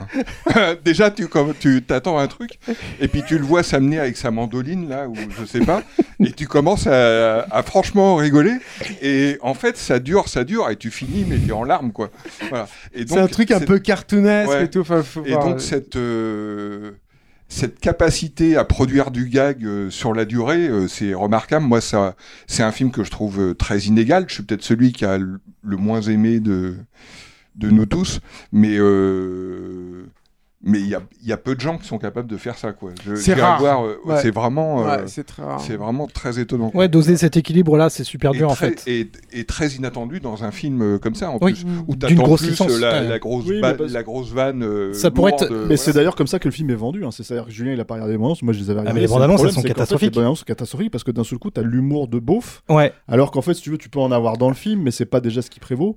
Et l'autre truc si tu veux c'est que c'est que en fait ils vont ils coupent directement dans le gag en fait pour la chute Ouais. quoi. Ouais, Donc, ouais. Du coup ça marche pas. Et puis moi j'ai revu la, du coup j'ai revu la, très- j'ai revu la bande annonce après avoir vu le film. Mais en tout cas c'est c'est dans, voilà. dans de la construction, Ouais, c'est oui, fin. Mais c'est en- Ouais. c'est parce que c'est en porte-à-faux avec la promotion aussi de l'époque, je pense. C'est un porte-à-faux bien sûr, vrai, Et hein. aujourd'hui, les bandes annonces sont faites pour ces gags-là euh, à la. Marvel ou des trucs comme ça. Et là, effectivement, tu vends pas un gag à la Marvel comme tu vends un gag dans de Donjons et Dragons. Et je pense que c'est ce qui va aussi permettre au film peut-être de consolider son succès. C'est-à-dire vraiment en fait l'idée que justement en fait ça s'explique pas forcément les gags dont vous parlez, ça s'explique pas forcément, il faut il faut les voir en fait. Mm. C'est pas un truc genre bah alors là Hulk il prend euh, il baisse le froc de Thor et il l'encule. Tu vois parce que c'est Oui, ça c'est Marvel quoi, tu vois. C'est des gags qui sont basés sur la sympathie que tu as envers les personnages. pas ce gag. C'est en train de visualiser. C'est peut-être comme ça que je l'ai vécu. C'est basé sur l'empathie que tu as pour les personnages aussi, euh, Ouais. ces, ces gags. Donc, euh, du coup, ça, ça fonctionne euh, très souvent, en fait. Et, très rarement où ça, ça tombe à plat. hein. Mais ils sont, ils sont attachants en fait, ces, euh, ces persos. Oui, ils sont très bien. Après, vous avez cité euh, la, la première fois qu'il y a eu des échos positifs sur le film, c'était toi qui as cité euh, Princess Bride. Moi, pendant le film, euh, j'avoue que la première heure, j'ai eu un petit peu de mal. J'ai trouvé que c'était très long à se mettre en route. Il y a la scène du cimetière qui m'a vraiment fait beaucoup marrer. Et au, au Je contraire témoigne, de- c'est vrai. Voilà, au contraire de Stéphane, je la trouve pas euh, trop longue. Je trouve que Ah le- mais par contre je me suis vraiment les deux ou trois Voilà. premières fois je me suis vraiment marré. la, putain, répétition euh, tout, fait partie du, du gag, c'est Mm. c'est pas mal amené. Et dans cette scène-là, j'ai pensé, euh, je me suis dit, tiens, les, les Monty Python auraient pu faire un truc, euh, un truc débile comme ça. Donc euh, quand, quand tu commences à penser aux Monty Python dans, dans un film grand public, euh, L'absurde en ça moins, ouais. ouais, C'est l'absurde que en t'es- moins. Évolue en moins, ouais. C'est que t'es Et, vieux. euh, voilà, non, mais voilà, c'est un peu gagné, quoi. C'est c'est cool. euh. Et, et en fait, en sortant du, ah, ensuite, j'ai, euh, à partir, on va dire que la, la dernière heure et quart, j'ai vraiment beaucoup préféré, comme si le film trouvait son rythme de croisière un petit peu. Et euh, et en sortant du film, je me suis dit, mais en fait, euh, la dernière fois que moi j'ai je me suis vraiment éclaté à des films populaires euh, comme ça, c'est Pirates des Caraïbes, quoi. C'est Mhm. euh, et ça, c'est à ça que ça m'a Ah. fait penser. Non pardon. Ah bon? Ah non, Pirates des Caraïbes dès le premier, c'est c'est euh, c'est Ah lourd, lourd, lourd, mais euh, Ok, ah non, moi j'adore. Non, non, non, Enfin, je, trouve euh, ça, je trouve ça super. Et... ça faisait 20 ans qu'on s'était pas parlé. oh, je te réserve d'autres surprises. Ah ouais, mais je vois ça. ça. Et, et bon, euh, Pirates des Caraïbes, moi je trouve ça, euh, enfin en tout cas les deux premiers, je trouve ça euh, réussi euh, de bout en bout. Quoi, il n'y a pas de, il y a pas de point faible. Enfin, d'après moi. Et, et sur euh, Donjon C'est Dragon. quand même plein de surprises, Vincent. Ouais, ouais, je suis vachement... Non, mais moi je suis vachement surpris de savoir que vous avez Non, non, mais- mais- Et voilà. Et T'es- tu, tu- tu es un homme populaire, Vincent. En fait, tu aimes la popularité. Voilà, tu vois, tu- tu- tu- Et sur Donjons et Dragons, j'ai trouvé ça. euh, c'est très inégal. Vous avez cité une scène euh, que j'adore aussi là avec euh, Dragon Dodu là, qui est, Ouais, ça, c'est vraiment, mais c'est super quoi. C'est incroyable de, de réussir à faire une scène comme ça. Elle est bien amenée, pareil, parce que Ouais. il s'infiltre. euh, Enfin, il y a, il y a quelques gags euh, bien avant euh, Mm. l'apparition de Dragon Dodu. On va dire qu'il y a un quart d'heure qui est vraiment génial et qui. C'est toi qui l'as baptisé? Non, À il s'appelle comme ça, je Ah, crois. Dragon Ah ouais Dodu Ouais, il dit Tu l'as ça, c'est Dragon Dodu. C'est pas mal, moi j'aime bien ce nom. Non, c'est pas ça Dodu. Je Bah, crois sais que c'est pas, mais sinon il faut que tu le déposes. Est-ce qu'il y a- Ouais. est-ce Bon, on fera un t-shirt peut-être. Ah, pas mal. T-shirt Dragon Dodu. Et donc, ouais. Et, et à côté de ça, euh, il y a par exemple ce qui est un des, un des climax du film, une scène dans une arène là avec un labyrinthe, euh, une panthère euh, à deux balles, et je trouve ça très inégal quoi. Enfin, c'est c'est Bah, une scène d'action qui est vraiment. euh, Moi, je trouve souvent ce qui concerne le personnage de Hugh Grant aussi, c'est pas très, enfin, c'est pas le truc que je préfère dans le film. Déjà parce que c'est Hugh Grant et enfin, faut pas déconner. Je crois que c'était ton acteur préféré. C'est mon acteur préféré euh, dans, euh, Dans les comédies le romantiques. multiverse de je sais Ah. pas d'où. Et en fait, mais euh, mais euh, ouais ouais puis non mais enfin je, je trouve que c'est c'est vraiment le pour moi j'ai vraiment l'impression de voir un mec qui se fait pas chier du tout en fait pour le coup et qui est Oui, mais c'est son personnage après. oui oui mais euh, en fait C'est euh, cohérent. ouais ouais je le trouve pas je le trouve pas particulièrement bien dans le film non plus en fait ni le personnage ni le ni, le- ni, le- ni lui mais mais c'est surtout en fait toute cette espèce de truc de filoutage en fait où ils essayent de enfin je trouve que ça fonctionne pas enfin tu vois le, le, rap- le rapport avec la gamine euh, de, de, de Chris Pine je trouve que ça fonctionne pas Et très bien Il y a, par exemple, euh, ce genre il y a de aussi hein. un élément euh, que, que j'aime pas beaucoup, moi, dans cette. euh, dans le pitch de départ, c'est. euh, Il y a un seul élément euh, dramatique dans le film, qui est que, euh, en fait, il veut récupérer un médaillon de résurrection Mm. pour euh, sa femme euh, qui est décédée. Et ça, euh, c'est traité euh, très premier degré, c'est un élément euh, Mm. clairement euh, dramatique qui euh, te sort de qui te sort de la comédie quand c'est euh, rappelé euh, Oui, mais par contre, Mais ça. débouche sur une Mais très ça belle scène. ça- et puis ça étoffe surtout Chris Pine. Oui, ça débouche Ouais. sur une très belle scène. Ouais. oui, oui. Mais il y a ce truc, ouais, le, le vrai plaisir, moi, je trouve, de ce film, c'est que fondamentalement, en fait, et surtout aujourd'hui, dans des logiques, euh, comment dire, euh, extrêmement, euh, pour euh, utiliser un anglicisme, formulaïque, tu vois, c'est-à-dire que t'es vraiment es en train de te taper des formules et des formules, et je trouve justement, quand on en a parlé, enfin, moi, c'est mon problème avec Mario, quoi. Euh, le truc, en fait, avec ce film-là, c'est qu'il y a un vrai plaisir de pas savoir où le film t'emmène. Oui, puis il y a C'est-à-dire que de malgré tout, de la dans le surprise, ton, oui, bien sûr. ouais. Et donc, euh, et moi, mais pas seulement en fait, c'est-à-dire que même dans le ton, en fait, la façon dont, dont, dont, dont il va jouer avec ces choses-là, moi je sais que c'est le premier truc, c'est-à-dire que j'ai mis un quart d'heure à peu près à comprendre, ah, ok, en fait, votre trip c'est de Princess Bride, même s'ils n'arrivent pas, moi, ce niveau, je trouve, de, digestion, en fait, si tu veux, de, dans la narration et tout. Euh, voilà, j'ai compris le ton. Et du coup, en fait, si tu veux, tu te laisses porter et tu te dis, ouais, avec ce ton-là, on peut se permettre de faire des vraies digressions, en fait, amusantes et, et, et- à défaut de meilleurs termes, décalés, en fait, si tu veux, quoi, euh, dans le récit, quoi. Du coup, c'est vrai que tu prends finalement le bon et le moins bon là-dedans. Sans trop de problèmes parce que bah, globalement en fait euh, le film te surprend. Le bon, ça- le ça- bon ça esprit emporte tout. C'est Oui, ce c'est ça. que dit Ouais. Julien, quoi. Ouais. C'est- tellement bon esprit. C'est et- cohérent, l'ensemble est cohérent. en Je fait, te voilà. cite, tu me cites. Oui, absolument. Ça se Non mais vous, vous trouvez pas hein. que la, la scène d'ouverture Ça se elle, est passe quand même- mieux. elle est quand même super, super réussie la scène, la scène d'ouverture. La, la Jurassic Park là un peu. où ils Elle est très belle. Elle, est- elle Mais est super. aussi, je trouve que c'est une très bonne, très bonne euh, entrée en matière en fait euh, pour présenter les vrais personnages principaux. Mais Plutôt a que un- de commencer un- avec eux bêtement là. Elle a un niveau de détail qu'on retrouve pas euh, par la suite. Oui, au niveau du découpage. le- ouais, le Hum. découpage, le, le guidage au sol, euh, Ouais, entraves, ouais, c'est super. c'est- tout La est prison, elle est génial. top. Ouais, la Euh, prison, elle je est me top. suis dit, ah, dis donc, il fait comme euh, James Cameron, il, il va jusqu'à modéliser vraiment un vrai système, etc. mais euh, hein Attention, calme non, mais voilà.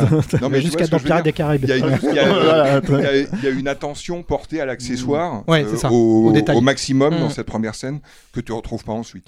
Mais mais mais il y a quand même un truc, il y a quand même là. il y a quand C'est même le un truc cependant c'est que il y a quand même un truc que je me suis dit en voyant le film, c'est que c'est dur quoi qu'on pense des films, c'est costaud quand même de faire un film de règle fantasy aujourd'hui après le Seigneur des Ouais. Anneaux qui s'affranchissent complètement de ce que le Seigneur des Anneaux a fait parce que ils ont tellement euh, réussi à, à ratisser, à ramener euh, tout ce qu'on se fait de l'i- l'idée de la fantasy et tout.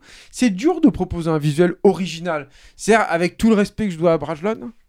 Euh, non mais The Witcher par exemple de peu que j'ai vu c'est ça enfin c'est C'est pas Brajon, c'est Netflix. oui d'accord d'accord. mais euh, c'est c'est c'est c'est la même enfin je, je trouve que c'est les mêmes trucs quoi voilà bon, bon bref tous les trucs de je trouve que le Donjon et Dragon de J'ai- j'ai 2000, peur. il s'en affranchissait bien, mais c'est parce que le jeu Ouais, n'était mais- pas sorti. Donc, euh, Mais euh, or là, or là, j'ai eu l'impression de voir un truc qui était dans ce genre-là quand même, mais très euh, différent. avec un regard neuf, une, une DA. Alors, je dare pas à tout, hein, je trouve le film pas très beau d'ailleurs, mais ça fait rien. C'est neuf, c'est nouveau, et puis c'est cohérent aussi avec le, avec le reste du film, donc c'est très bien. Puis ils cherchent un nouveau dragon, ils en font un gros, alors moi j'achète.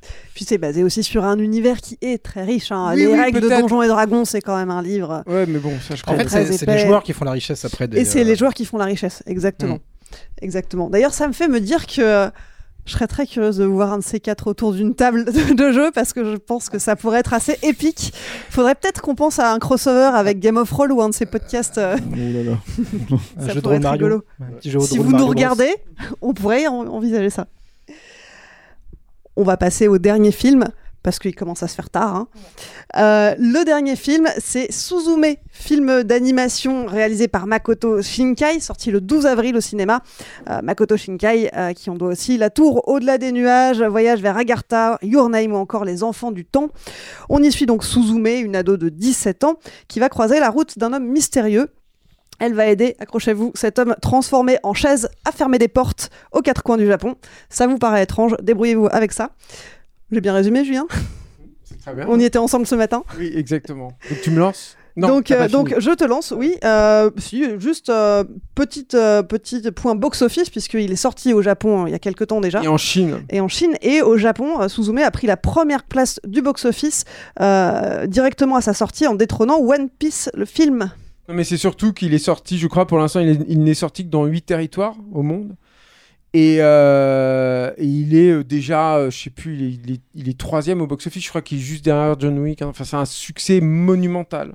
Je crois que c'est à- ils sont à 230 millions de Et C'est de- monstrueux en fait ce dollars qu'il est en train de faire Makoto dollars. Shinkai. En fait, Makoto Shinkai, je pense que c'est pas peut-être pas inintéressant de resituer le bonhomme, c'est que pendant très longtemps Makoto Shinkai a été un mec euh, qui, a- qui n'était connu que des vraiment fanas en fait de la japanime. Pour plein de raisons. Déjà parce que ses films n'étaient pas très faciles d'accès, moi je trouve. hein. Euh, passionnant, fascinant, tout ce que tu veux, mais pas facile d'accès. Et aussi parce qu'il n'était pas affilié à un studio. Il veut, c'est un indépendant forcené qui a d'ailleurs conçu ses premiers euh, euh, films quasi en autarcie, quasi seul. Quoi. Il a vraiment un côté. Moi, je l'avais interviewé à l'époque de Garden of Words et c'est un mec qui avait à l'époque, en tout cas, un côté, un caractère assez. Enfin, complètement renfermé, quoi. Comme tu peux avoir des fois chez les Japonais, mais alors lui a un niveau quand même bien tapé. Euh, et, euh, et alors, il a toujours eu, alors, il a exploré des tas et des tas de, de formats euh, euh, différents. Donc, euh, quand je parle de formats, c'était des longs métrages, des courts, des moyens métrages. Euh, bah, Garden of War dont je parlais, par exemple, c'était un moyen métrage qui durait 50 minutes à peu près. Euh, et donc, ça empêche aussi d'avoir une vraie exploitation cinéma. Enfin, c'est pas facile en fait de sortir des films comme ça, on le sait. Donc voilà, et c'était assez paradoxal puisque parallèlement, c'est un mec qui a toujours euh, eu à cœur de parler de l'impossible. euh, réconciliation de, de créer un lien de tenter en fait de créer un lien si tu veux entre souvent deux êtres euh, qui sont séparés alors séparés par un élément euh, un obstacle quoi quel qu'il soit ça peut être euh, le temps ça peut être l'espace ça peut être un antagoniste ça peut être social aussi dans Garden of War c'était déjà ça etc et il y a Your Name qui est arrivé là-dedans qui est sorti, que vous connaissez, j'imagine déjà, parce que c'est aussi un film qui a eu beaucoup de succès, y compris en France. Et ça a tout changé en fait. C'est-à-dire que c'est la première fois qu'il faisait un film qui était très accessible, à mon sens imparable. C'est-à-dire que moi, je sais qu'à chaque fois que je vois Your je chiale. Je peux pas m'en empêcher. J'écoute les Ranwims et tout. Et, euh, et qui a commencé. Et soudain, euh, Makoto Shinkai, qui était un, petit mec en fait dans son coin et tout, en gros, il a réussi à travers ses films à faire ce qu'il racontait à l'intérieur de ses films. Il a réussi à se créer un pont avec les gens, à toucher un truc en fait euh, chez les gens qui et là où avait du mal auparavant pour toutes les raisons que j'ai déjà euh, citées. Euh, dans ce contexte-là, ça fait peut-être un peu euh, classe là, mon- ma démonstration, ça doit être un peu chiant à écouter. Mais bon, bref, c'est tant pis pour vous. C'est je très continue. intéressant, Julien. Mais, là, mais, Non, mais par contre, on veut la suite. hein. Non, tu, non, parles, mais tu parles de qui? La donc- suite en décembre. Et donc, euh, quel salaud, Mais- quel salaud. Mais, mais t'as aimé ou pas le De film? Gore Verbinski. Oui, oui, j'aime beaucoup. Non, mais alors, et, et en fait, bon, et après, donc, il a fait Les Enfants du Temps, énorme succès à nouveau. Et donc là, il y a Suzume qui arrive, et tout le monde est en train de dire, mais c'est vrai, ça, c'est indéniable, tu peux pas le, trop échapper à ça. Qui sait, il est en train de se constituer une espèce de trilogie. C'est-à-dire que dans les trois films, c'est l'histoire d'un amour a priori impossible entre deux êtres séparés d'une façon ou d'une autre, euh, ou en tout cas tiraillés. Dans Les Enfants du Temps, ils étaient plus tira- tiraillés que séparés et où euh, comment dire l'intimité en fait des personnages répond à euh, euh, la collectivité, à la totalité du Japon. C'est-à-dire qu'ils sont toujours confrontés d'une façon ou d'une autre à une catastrophe euh, naturelle. C'est-à-dire dans dans dans dans Your Name, euh, alors je spoil Your donc arrêtez tout de suite, c'est criminel ce que je suis en train de faire. Mais il y avait, je dis pas ce qu'il y avait, mais il y avait un cataclysme dans Your Name. Je vais pas spoiler Your Name, c'est pas possible. Mais dans le deuxième, dans Les Enfants du Temps, qui était un peu moins bien, il y avait, euh, c'était plus en lien avec le réchauffement climatique, même si c'était traité de, de- par, par, par la bande, on va dire. Et là, euh, et là c'est les tremblements de terre. Donc c'est beaucoup plus frontalement un- une problématique japonaise. Et j'imagine, bon, ben ça, pour le coup, on, on tsunami, peut, en l'occurrence. on, on peut que se transposer là-dedans. Mais le, le, le, le- j'imagine que le, le, le tremblement de terre, euh, quand tu es au Japon et quand tu vois ces scènes-là, avec notamment les appels là, sur les, les, les applis en fait qu'ils ont et qui sonnent Oui. dès qu'il y a un tremblement Les de terre, alertes, je pense euh. que ça, ça parle à tous les Japonais en fait de l'archipel. C'est- c'est- impossible en fait que ça leur parle pas. Et je trouve qu'il a d'ailleurs une façon en fait de l'utiliser. C'est dommage, enfin c'est pas dommage parce que je veux pas vivre dans un pays il y a des tremblements de terre, mais c'est vrai que je pense que là on- nous on est on est privé en fait d'un d'un des fonctionnements euh, dramaturgiques en fait du film qui est de facto efficace en fait pour les Japonais. Bref. Euh, tout ceci étant dit, euh, moi, où est-ce que je me situe du coup après sur Suzume C'est que je, je trouve que c'est moins puissant qu'Urnem, euh, mais c'est mieux que les enfants du temps. Donc c'est déjà beaucoup, beaucoup, beaucoup quoi.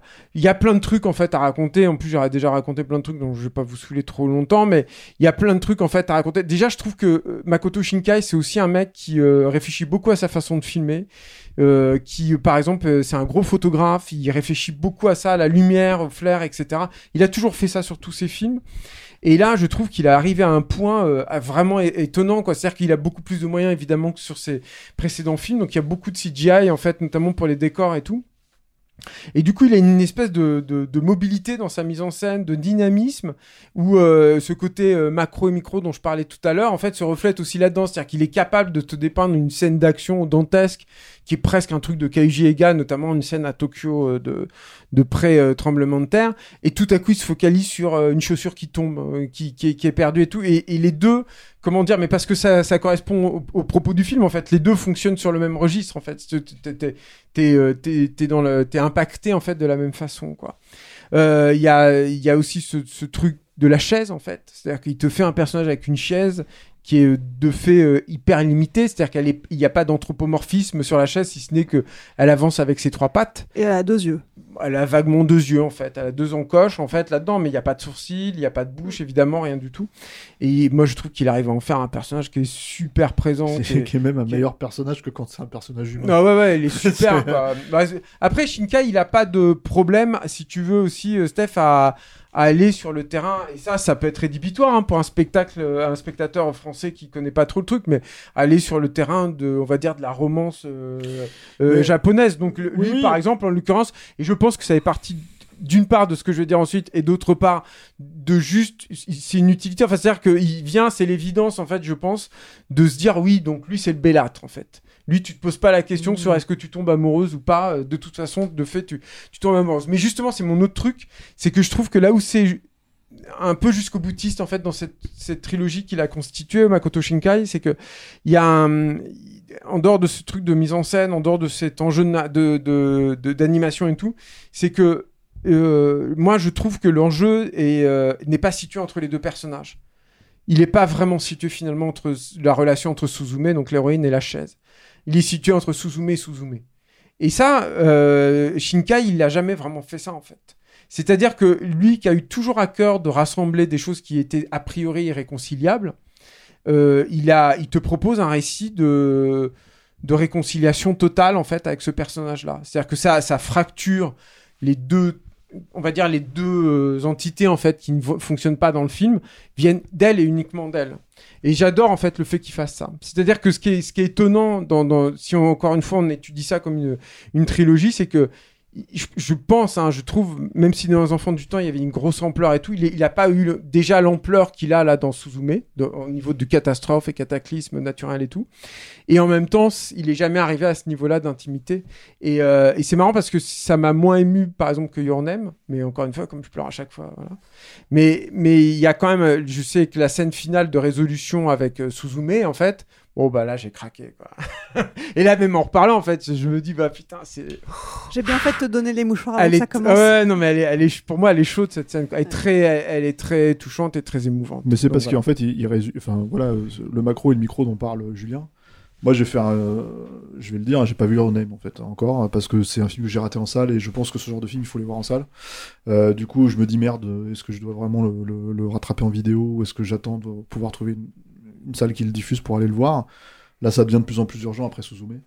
Euh, parce que effectivement, en fait, il y a, y a- y a cette idée de ramener le macro et le micro sur le personnage principal. C'est-à-dire que la réconciliation dont parle Julien, c'est la réconciliation du personnage, mais c'est la réconciliation du Japon avec son histoire aussi, en fait. Parce que, enfin, on parle de Fukushima, là, on parle pas d'autre chose, hein. c'est-à-dire, euh, c'est un truc qui est assez évident euh, quand tu regardes le film, et, euh, et, et arriver à le faire à travers la psychologie d'un personnage, en fait, clé, dans un récit fantastique, purement fantastique, sans jamais perdre le, comment dire, euh, l'histoire avec un grand H, en fait, ce qui s'est passé il y a maintenant 12 ans, euh, les dates sont là, hein, c'est clairement cité, hein, c'est assez, euh, assez net, quoi. L'âge du personnage concorde avec la catastrophe de l'époque, etc., etc. C'est un truc que le cinéma japonais, en tout cas celui qui nous arrive, arrive à faire. hein. C'est ce qu'ils ont fait avec Shin Godzilla. Euh, euh, mais quand tu y arrives vraiment, en fait, si tu veux, tu te dis c'est incroyable en fait d'arriver à t'émouvoir avec euh, fondamentalement, euh, comment dire, euh, un- une tragédie réelle. Donc, utiliser le fantastique pour parler de ça, utiliser le, comment dire, le. Et en plus, très clairement. C'est-à-dire que c'est un truc que j'ai Ouais. pas dit, mais les, les règles du fantastique sont hyper bien expliquées. On parlait de Mario là plus tôt. Là, putain, t'as pas plus clair que ça, quoi. Là, comment fonctionne la porte, comment fonctionnent les chats et les pierres et tout, c'est hyper. euh, enfin, moi, Parce que c'est ouvertement fantastique, mais en même temps, c'est connecté à la psyché de, comment dire, de Suzume. Il y a que elle qui le voit, en fait, et euh, lui, enfin, en l'occurrence, enfin, le- comment dire, le personnage aussi qui, le, qui est le, comment dire, le, le personnage qui, qui, qui fait partie d'une, comment dire, d'une famille, en fait, dont c'est le travail, en fait, de fermer justement ces portes-là, ces, ces, ces portes dimensionnelles, quoi. Tout ça, en fait, ça fonctionne extrêmement bien. Et alors, effectivement, euh, dans l'usage du fantastique, c'est ce que disait Julien, c'est-à-dire que euh, on parle de la chaise, qui pour moi, en fait, alors oui, je, je comprends en fait ces codes, euh, effectivement, du romantisme, euh, comment dire, de l'animation japonaise. J'avoue que c'est pas le truc qui me plaît le plus en fait quand je vais voir ce genre de film quoi. Mais mais mais par contre en fait le fait d'arriver à détourner ça et de garder quand même l'histoire d'amour là-dedans avec un personnage effectivement qui ressemble à qu'une chaise, l'idée, moi j'adore. Bah, par parce exemple- qu'il est incarné finalement quand il est en chaise, le Oui, personnage. mais complètement. Parce que tu le comprends à ce moment-là, ouais. en fait. Non, mais puis c'est très drôle. C'est-à-dire Ouais, quand il te crée des scènes en fait de poursuite de machin où tu, tu- tu- tu trouves ça vraiment, vraiment drôle quoi. Enfin, moi je trouve ça drôle. Je sais que Vincent il a pas rigolé du tout, mais parce que il a le, il écoute pas. Il, est- il nous a largué. Tu vois. Hein Euh, hein, ouais. On va te laisser parler. Euh, Et moi, Mar- Mario, c'est super. il va y avoir dissension. Mais euh, et, et- et moi je parle pas que, il y a pas que la chaise. En fait, moi j'adore. Euh, les personnages de divinité facétieuse, tu vois. Je trouve Les ça. en deux- fait, les euh, deux chats. Ah ouais, mais surtout le. Daijin et, blanc, euh, ouais, ouais, il est lui, il est super. incroyable. Daijin, il est- ouais, ouais. Il est franchement génial, quoi. Et, et du coup. euh, Parce qu'il y a ce truc où tu comprends pas. C'est, c'est- moi j'adore ça. Il y a les japonais, Tu ils osent pas. faire ça. Miyazaki évidemment le fait beaucoup et tout, mais putain, je Ouais, on m'étais avait dit qu'il promis- fallait pas citer Miyazaki. c'est horrible. Non mais en fait il y a ce truc en fait où tu, tu, tu sais pas en fait. Est-ce qu'il puis, est méchant? Est-ce temps- qu'il est gentil? Et au bout d'un moment tu lâches, tu dis bon bah c'est pas Parce que, grave. en fait, c'est un Et yokai, en fait- hein. Et, et au bout d'un moment tu commences à yokai, comprendre hein. comment il Il a- fonctionne. Mais en fait tout le truc du personnage c'est que tu le comprends pas en fait. Tout le truc elle le du comprend coup, pas. du coup, euh, moi qui ai un chat, bah, forcément, en fait, euh, si tu veux, euh, le moment dans le, dans le, le moment clé dans la scène finale, c'est juste euh, déchirant, tu vois. Et comment dire, et qui en fait, ça préfigure effectivement le, comment dire, la puissance émotionnelle du, climax derrière, quoi. Moi, je dirais que c'est pas un film complètement abouti, c'est difficile à dire, tu vois. Je- je- J'enlèverais peut-être, peut-être je dégraisserai ici et là, tu vois, j'ai pas besoin du... C'est un road trip, hein, donc en fait le truc fonctionne, euh, fonctionne sur cette logique-là. J'ai pas forcément besoin picaresque. Voilà, du, un du colloque. J'ai pas forcément besoin du colloque en fait, si tu veux, qui les amène en bagnole, machin, qui a un peu une tête de con, qui a un peu machin. J'ai pas trop euh, besoin de ce truc-là. C'est un truc que j'aime pas trop trop dans le film, moi. Enfin, où, où je me dis bon, là j'aurais aimé qu'on aille un peu plus vite, si tu veux, sur ce que ça concerne en fait vis-à-vis de Suzume, quoi. Mais c'est pas grave.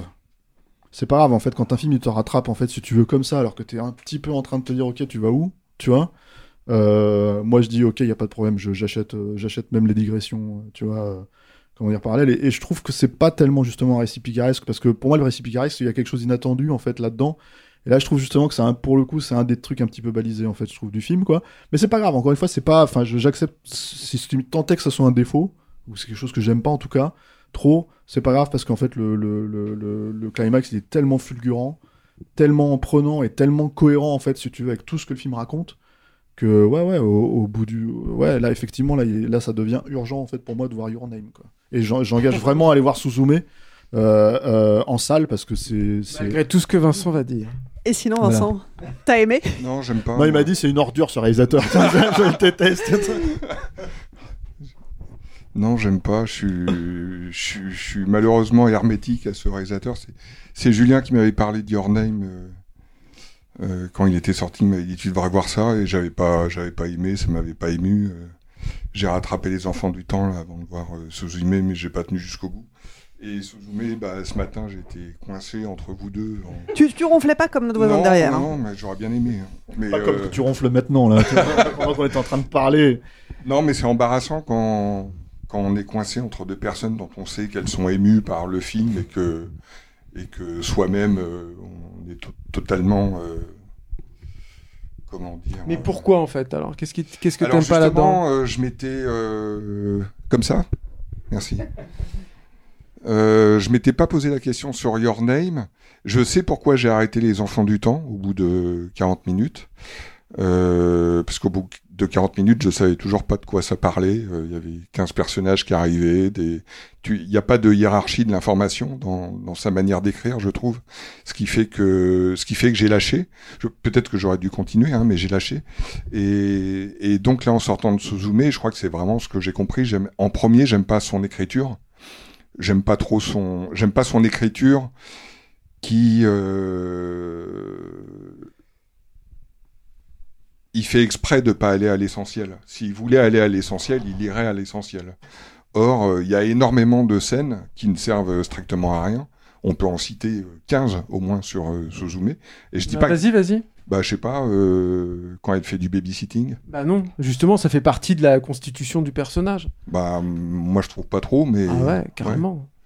Mais voilà, euh, le quand euh, les personnages secondaires, euh, quand elle est hébergée la première fois. euh, Ouais, je trouve que c'est pareil en fait. etc. Tout ça, pour moi, fait partie du, du récit indi- initiatique ou picaresque où, où justement tu parcours, tu pars en voyage, tu, tu, tu pars de tes racines trip, pour, pour te constituer et vivre différentes étapes. Et en plus, il y a une logique qui est assez euh, euh, imparable. C'est-à-dire qu'elle basiquement, elle voit plusieurs âges de, de la femme en fait à ce moment-là et plusieurs relations aussi de la, de la- de- de- des femmes, des personnages féminins vis-à-vis de leur environnement, de leur vie, de leur existence.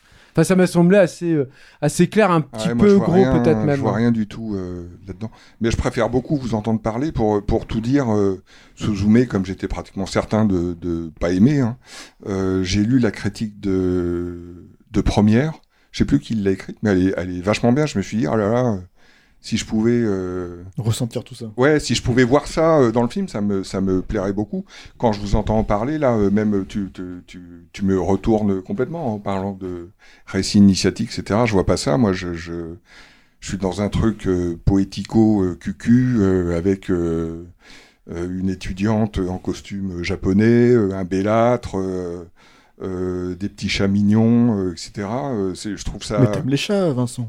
J'adore les- chats, mais Ouais. bon, euh, si tu veux, euh, quand, quand Miyazaki euh, fait des animaux magiques, ça a quand même une autre gueule que des, des petits chats qu'on qu'on prend en photo sur Instagram, quoi. Enfin, c'est- ce que je... Voilà, c'est c'est clairement ce que je ce que je ressens, mais je vais pas m'aventurer trop loin. euh, Plus ou moins bien que- que Pirates des Caraïbes 3. non, j'aime pas le 3. Ouais. non mais c'est intéressant, c'est intéressant de savoir ça pour le coup parce que c'est vrai que ce que tu dis euh, est dans le film, euh, si tu veux, c'est-à-dire les chats qui sont sur qui se retrouvent sur Instagram. Mais euh, bon, le truc c'est qu'après il parle de, du monde dans lequel il vit en fait vraiment pour le coup, c'est-à-dire et en fait il y a un vrai un vrai rapport entre le monde réel et le monde fantastique en fait dans le film et la façon dont les deux euh, univers vont s'interpénétrer. Oui, quoi. après moi je, le- moi je trouve la psyché du, du personnage principal. Moi, je sais qu'il y, a- il y a tout ce truc avec la, la Japanime, en fait, où euh, euh, beaucoup de réfractaires, au tout début, quand ça a apparu dans les années 90, il- avaient des arguments un, un petit peu du même acabit, c'est-à-dire euh, on- n'aimait pas parce que, en fait, en fait on n'aimait pas ce style-là, quoi. Et lui, Bah, euh, Moi, je sais pas, je suis en train de regarder euh, mon fils, il me montre euh, One Punch Man et.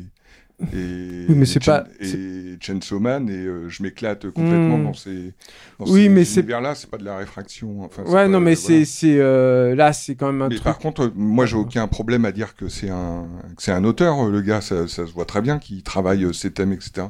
Mais euh, C'est le romantisme en fait toi qui te pose problème, euh, le, le truc un peu euh, comment je trouve ces visions euh, pauvres, en fait, ça me, ça m'éblouit pas. euh, je, je, je vois, euh, je vois un plan de Ghost in the Shell, euh, ça me fout des frissons. Lui, je trouve que c'est super, euh, c'est super joli, mais c'est jamais beau. C'est Même la fin, vraiment le tout le tout le climax final et tout. Enfin moi je trouve ça quand même assez. euh, Bah, pas spécialement. Ouais. encore une fois, je trouve que, d'après moi, comme, comme je suis pas trop sensible à tout ce qui amène euh, ce final-là, euh, qui est en plus précédé par une virée en bagnole euh, que je trouve interminable. euh, C'est- vrai que c'est pas le meilleur moment, mais bon. Et, et donc à ce moment-là, moi j'ai qu'une envie, c'est que ça se termine. Quoi. Je pensais que ça se finirait avant la virée en bagnole, moi, le, le film. Et Comme les trois mousquetaires quoi. Ouais. Tu te dis putain c'est bon c'est fini on peut y sortir. Et non, c'est c'est davantage la, la pauvreté des visions. Ça reste une fille devant une porte et je trouve ça. Je sais pas. Je, pendant le film, je me disais euh, pourquoi est-ce que je trouve ça pauvre euh, L'idée qu'il y a une porte sur un autre univers? Alors je trouve ça génial dans Monstre et compagnie, quoi, par exemple. Tu vois, là, Euh, c'est là Monstre où et compagnie me fait pleurer, moi. Moi, c'est là où je suis, c'est là où Ouais. justement, en fait, le truc que je trouve absolument brillant dans, dans Suzume, c'est qu'au début, elle traverse la porte et en fait, elle passe de l'autre côté, juste, de la porte. Mhm. C'est-à-dire dans notre monde à nous. Et toute l'idée, en fait, c'est que le récit initiatique, justement, c'est le fait qu'elle puisse arriver à ouvrir la porte et, et- et plonger en elle-même. C'est la façon dont elle va se retrouver elle-même, en fait. Du coup, le truc, si tu veux, c'est que. Qu'est-ce que ça veut dire de cette action-là aussi C'est c'est ça, c'est-à-dire qu'en fait, l'idée que tu la montres au début, même si tu comprends pas exactement ce que ça signifie, tu te dis, mais alors, c'est une porte fantastique, c'est un truc, c'est une porte, c'est une porte dimensionnée sur un autre univers, mais que tu vois qu'en fait, bah, en fait, elle y arrive pas. Elle se retrouve toujours de, de, de, de, de notre côté à nous, c'est-à-dire euh, du monde. Euh, et qu'à la fin, justement, elle y arrive. Justement, cette ouverture de porte et le fait qu'elle se retrouve elle-même en gamine Ouais, j'ai bien à cet compris, âge-là, c'est... mais- Non, non, mais bien sûr. Mais tu vois, pour moi, c'est un des trucs, en fait, justement, où il a posé quelque chose qui est extrêmement payant à la fin, quoi. Ouais, et puis que j'ai pas vu ailleurs. Et puis il y a un autre truc aussi, c'est que je suis assez d'accord pour dire que moi j'a- j'adore sa façon de réaliser. Encore une fois, j'adore sa façon de travailler la lumière et tout. Après sur la DA, je, moi j'ai jamais déliré sur Makoto Shinkai, y compris quand il faisait euh, Voyage vers Agartha. Enfin ces trucs qui étaient vraiment plus marqués euh, pour, une création graphique euh, qui se distinguait du, reste. Mais euh, en fait, depuis Viurnem, euh, je m'en fous complètement. C'est-à-dire que j'ai aussi ce truc, mais bon, ça c'est en vieillissant aussi peut-être. j'ai- mais je- de temps en temps, ça peut être rédhibitoire une mauvaise DA ou un truc que, j'aime pas au niveau visuel et tout. Mais si je, je, je m'en fous en fait, c'est un peu l'enveloppe. C'est-à-dire que et lui en l'occurrence, je trouve qu'il habite tellement ces trucs. C'est le cas avec ce héros en fait. C'est-à-dire que elle, euh, moi j'aime pas forcément son design à elle. C'est- pas hyper intéressant, c'est vrai, il a raison euh, Vincent là-dessus. Mais je m'en fous en fait. Moi, ce qui m'importe, c'est qu'elle existe en fait, et que je- j'ai envie de la suivre et que j'ai envie de voir comment elle va résoudre euh, les, les problèmes auxquels elle est, con- elle est confrontée en fait. C'est tout ce qui m'importe en fait. Et, Et je m'en fous que le monde parallèle ce soit juste des lumières qui clignotent, euh, des étoiles euh, avec le, le filtre là qui fait déborder les, les lumières un peu et tout. Je m'en fiche de ça en fait. Ce qui m'importe c'est qu'est-ce que ça signifie et qu'est-ce qu'elle va en faire en fait de ça. Et ce qui m'émeut à la fin c'est pareil. C'est pas les visions totales, c'est juste ce qui est en train de se passer. Miyazaki lui évidemment il te fait les deux trucs. Puisque Vincent a reparlé de Miyazaki, c'est pas moi. Mais il te fait les, il te fait les deux trucs, c'est-à-dire que t'as le Tu choc. l'avais cité. T'as- non mais t'as le choc, t'as le choc graphique et visuel, pictural, on va dire quoi, du truc. Et puis t'as ce que ça raconte en plus. Je consens que chez Makoto Shinkai, t'es pas forcément ça. Pas surtout encore une fois. Je trouve qu'il a fa- notamment une façon de de capter le réel et de voilà de saisir la lumière notamment. Après, moi, enfin, l'idée de la porte, c'est une idée de cinéma pure et dure. En fait, C'est- y a pas, ça, tu peux pas faire autrement qu'au cinéma, ça, une idée comme ça, tu vois. Et pour moi, justement, le fait qu'il arrive à tac tac, tu vois, euh, euh, simple, parce que pour le coup, pour toutes les digressions, et je suis d'accord avec toi, Vincent, sur certains points, hein, pour toutes les digressions qu'il peut prendre, ça, c'est d'une simplicité euh, quasi élémentaire, en fait. C'est-à-dire que vraiment. C'est euh, c'est, euh, tu la façon dont il le met en scène, la façon dont tu la vois passer d'une porte à l'autre et savoir en fait si tu veux que toi tu- quoi qu'il arrive en fait et toi tu ne comprends pas forcément ce que ça veut dire au moment où ça arrive au début et tu le comprends totalement à la fin, c'est un truc de mise en scène pur et dur, quoi. C'est-à-dire, et en plus, tu t'en rappelles. C'est-à-dire, puis- il s'est passé, il s'est beau passer toutes les digressions qui t'ont fait chier. Tu vois, enfin, moi, beaucoup moins, évidemment, que toi, mais, mais même si je, je t'accorde, c'est effectivement ce, ce road trip final, quoi. Euh, euh, le truc, si tu veux, c'est que voilà, c'est d'une simplicité tellement élémentaire que ça emporte tout, quoi. Et il y a un autre truc Oui, aussi. c'est- C'est élémentaire dans Monstre et compagnie euh, également. Or, euh, Moi, j'aime moins. Mais il se base pas, il se base pas là-dessus. Ce que, ce que j'adore, par exemple, aussi du, du coup de la porte, c'est que basiquement, chaque climax du film, ils doivent fermer une porte. Sauf qu'il arrive tout le temps par une, par une façon, par une autre, et notamment au niveau d'un truc de, de scénographie, à te, te faire évoluer ça, à te faire changer ça, et à te faire apprendre ça de façon différente. Et et par-dessus et aussi, je trouve que avec toutes les réserves qu'on a pu énoncer sur la DER et tout, je trouve quand même qu'il a des idées, des- il y a quelques trucs de vision qui sont quand même incroyables, quoi. J'adore la scène du parc d'attractions. Le truc, bah oui, par exemple, ça c'est pas. Mais le truc à, sur Tokyo là. Pour dire que je suis objectif. Le, le- le truc. mais on le sait, Vincent, on le le sait truc, bien, le truc au-dessus. Sinon, t'as aimé le film Le, le, le truc au-dessus de, au-dessus de Tokyo. Pirates des là. Caraïbes 2, euh, vraiment, euh, pour ou contre. Euh, non, mais le truc au-dessus de Tokyo, là, quand, il, quand tu- le verre se déplie et qu'il ressort et tout entièrement. Putain, moi j'ai vu ça, j'ai waouh, ça m'a fait penser au, sentiment que j'ai pu avoir sur la fin de Nope, par exemple, où j'avais vraiment des trucs où je voyais le- l'alien. Je suis en train de spoiler Nope, mais enfin bon voilà. Où il y a- soucoupe volante Mais il y avait des trucs, il y avait des trucs en fait où je me disais putain, j'ai choux pas vu ça. Et là c'est pareil en fait, j'ai j'ai vu un truc, euh, ça m'a fait penser à certains toku de Keita Miya aussi qui a des fois des idées mais que- complètement folles et tu te dis mais ça vient d'où graphiquement ça? Enfin voilà. Malgré tout, il y a quand même des trucs comme ça. Voilà. N'écoutez pas Vincent, allez voir Suzume, c'est formidable. Si vous Mais voulez, si vous êtes réfractaire, si vous voulez vous faire votre Je suis propre pas avis. réfractaire, mince. tu m'as dit c'est une ordure. Ce mec est une ordure. c'est le mec qui a fait Apache, c'est ça C'est une ordure. Bon, ça aura quand même bien, bien mal commencé hein, cette émission, mais elle finit sur une note plutôt positive. Si vous voulez vous faire votre propre avis sur Suzume, il sort en salle le mercredi 12 avril. Sale temps pour un film, c'est fini pour aujourd'hui. Stéphane, Pierrick, Julien, Vincent, merci. Merci Clémence. Merci Clémence. Merci Clémence. Merci Clémence. C'était le premier.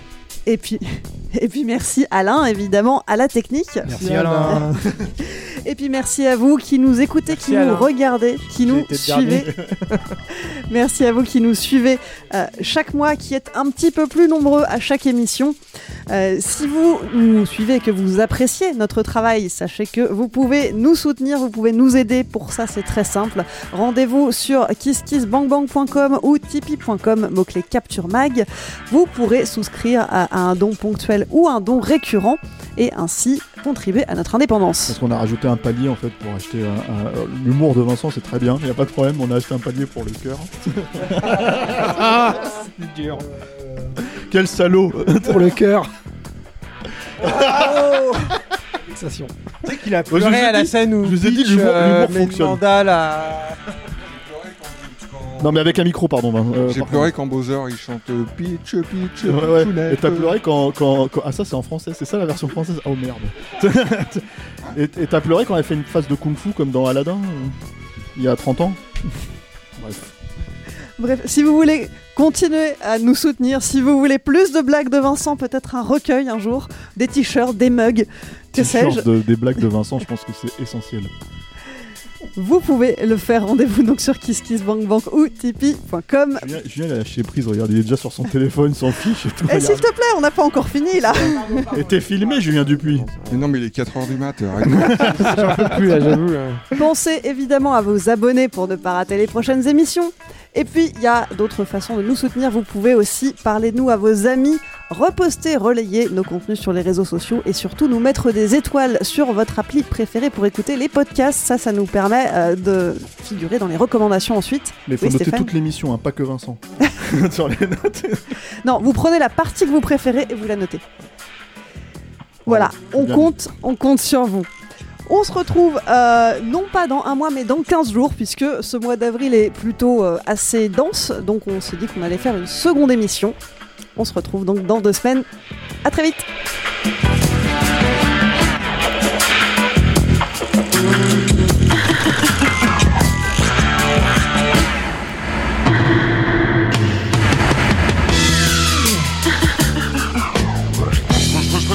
Restez pas là, y a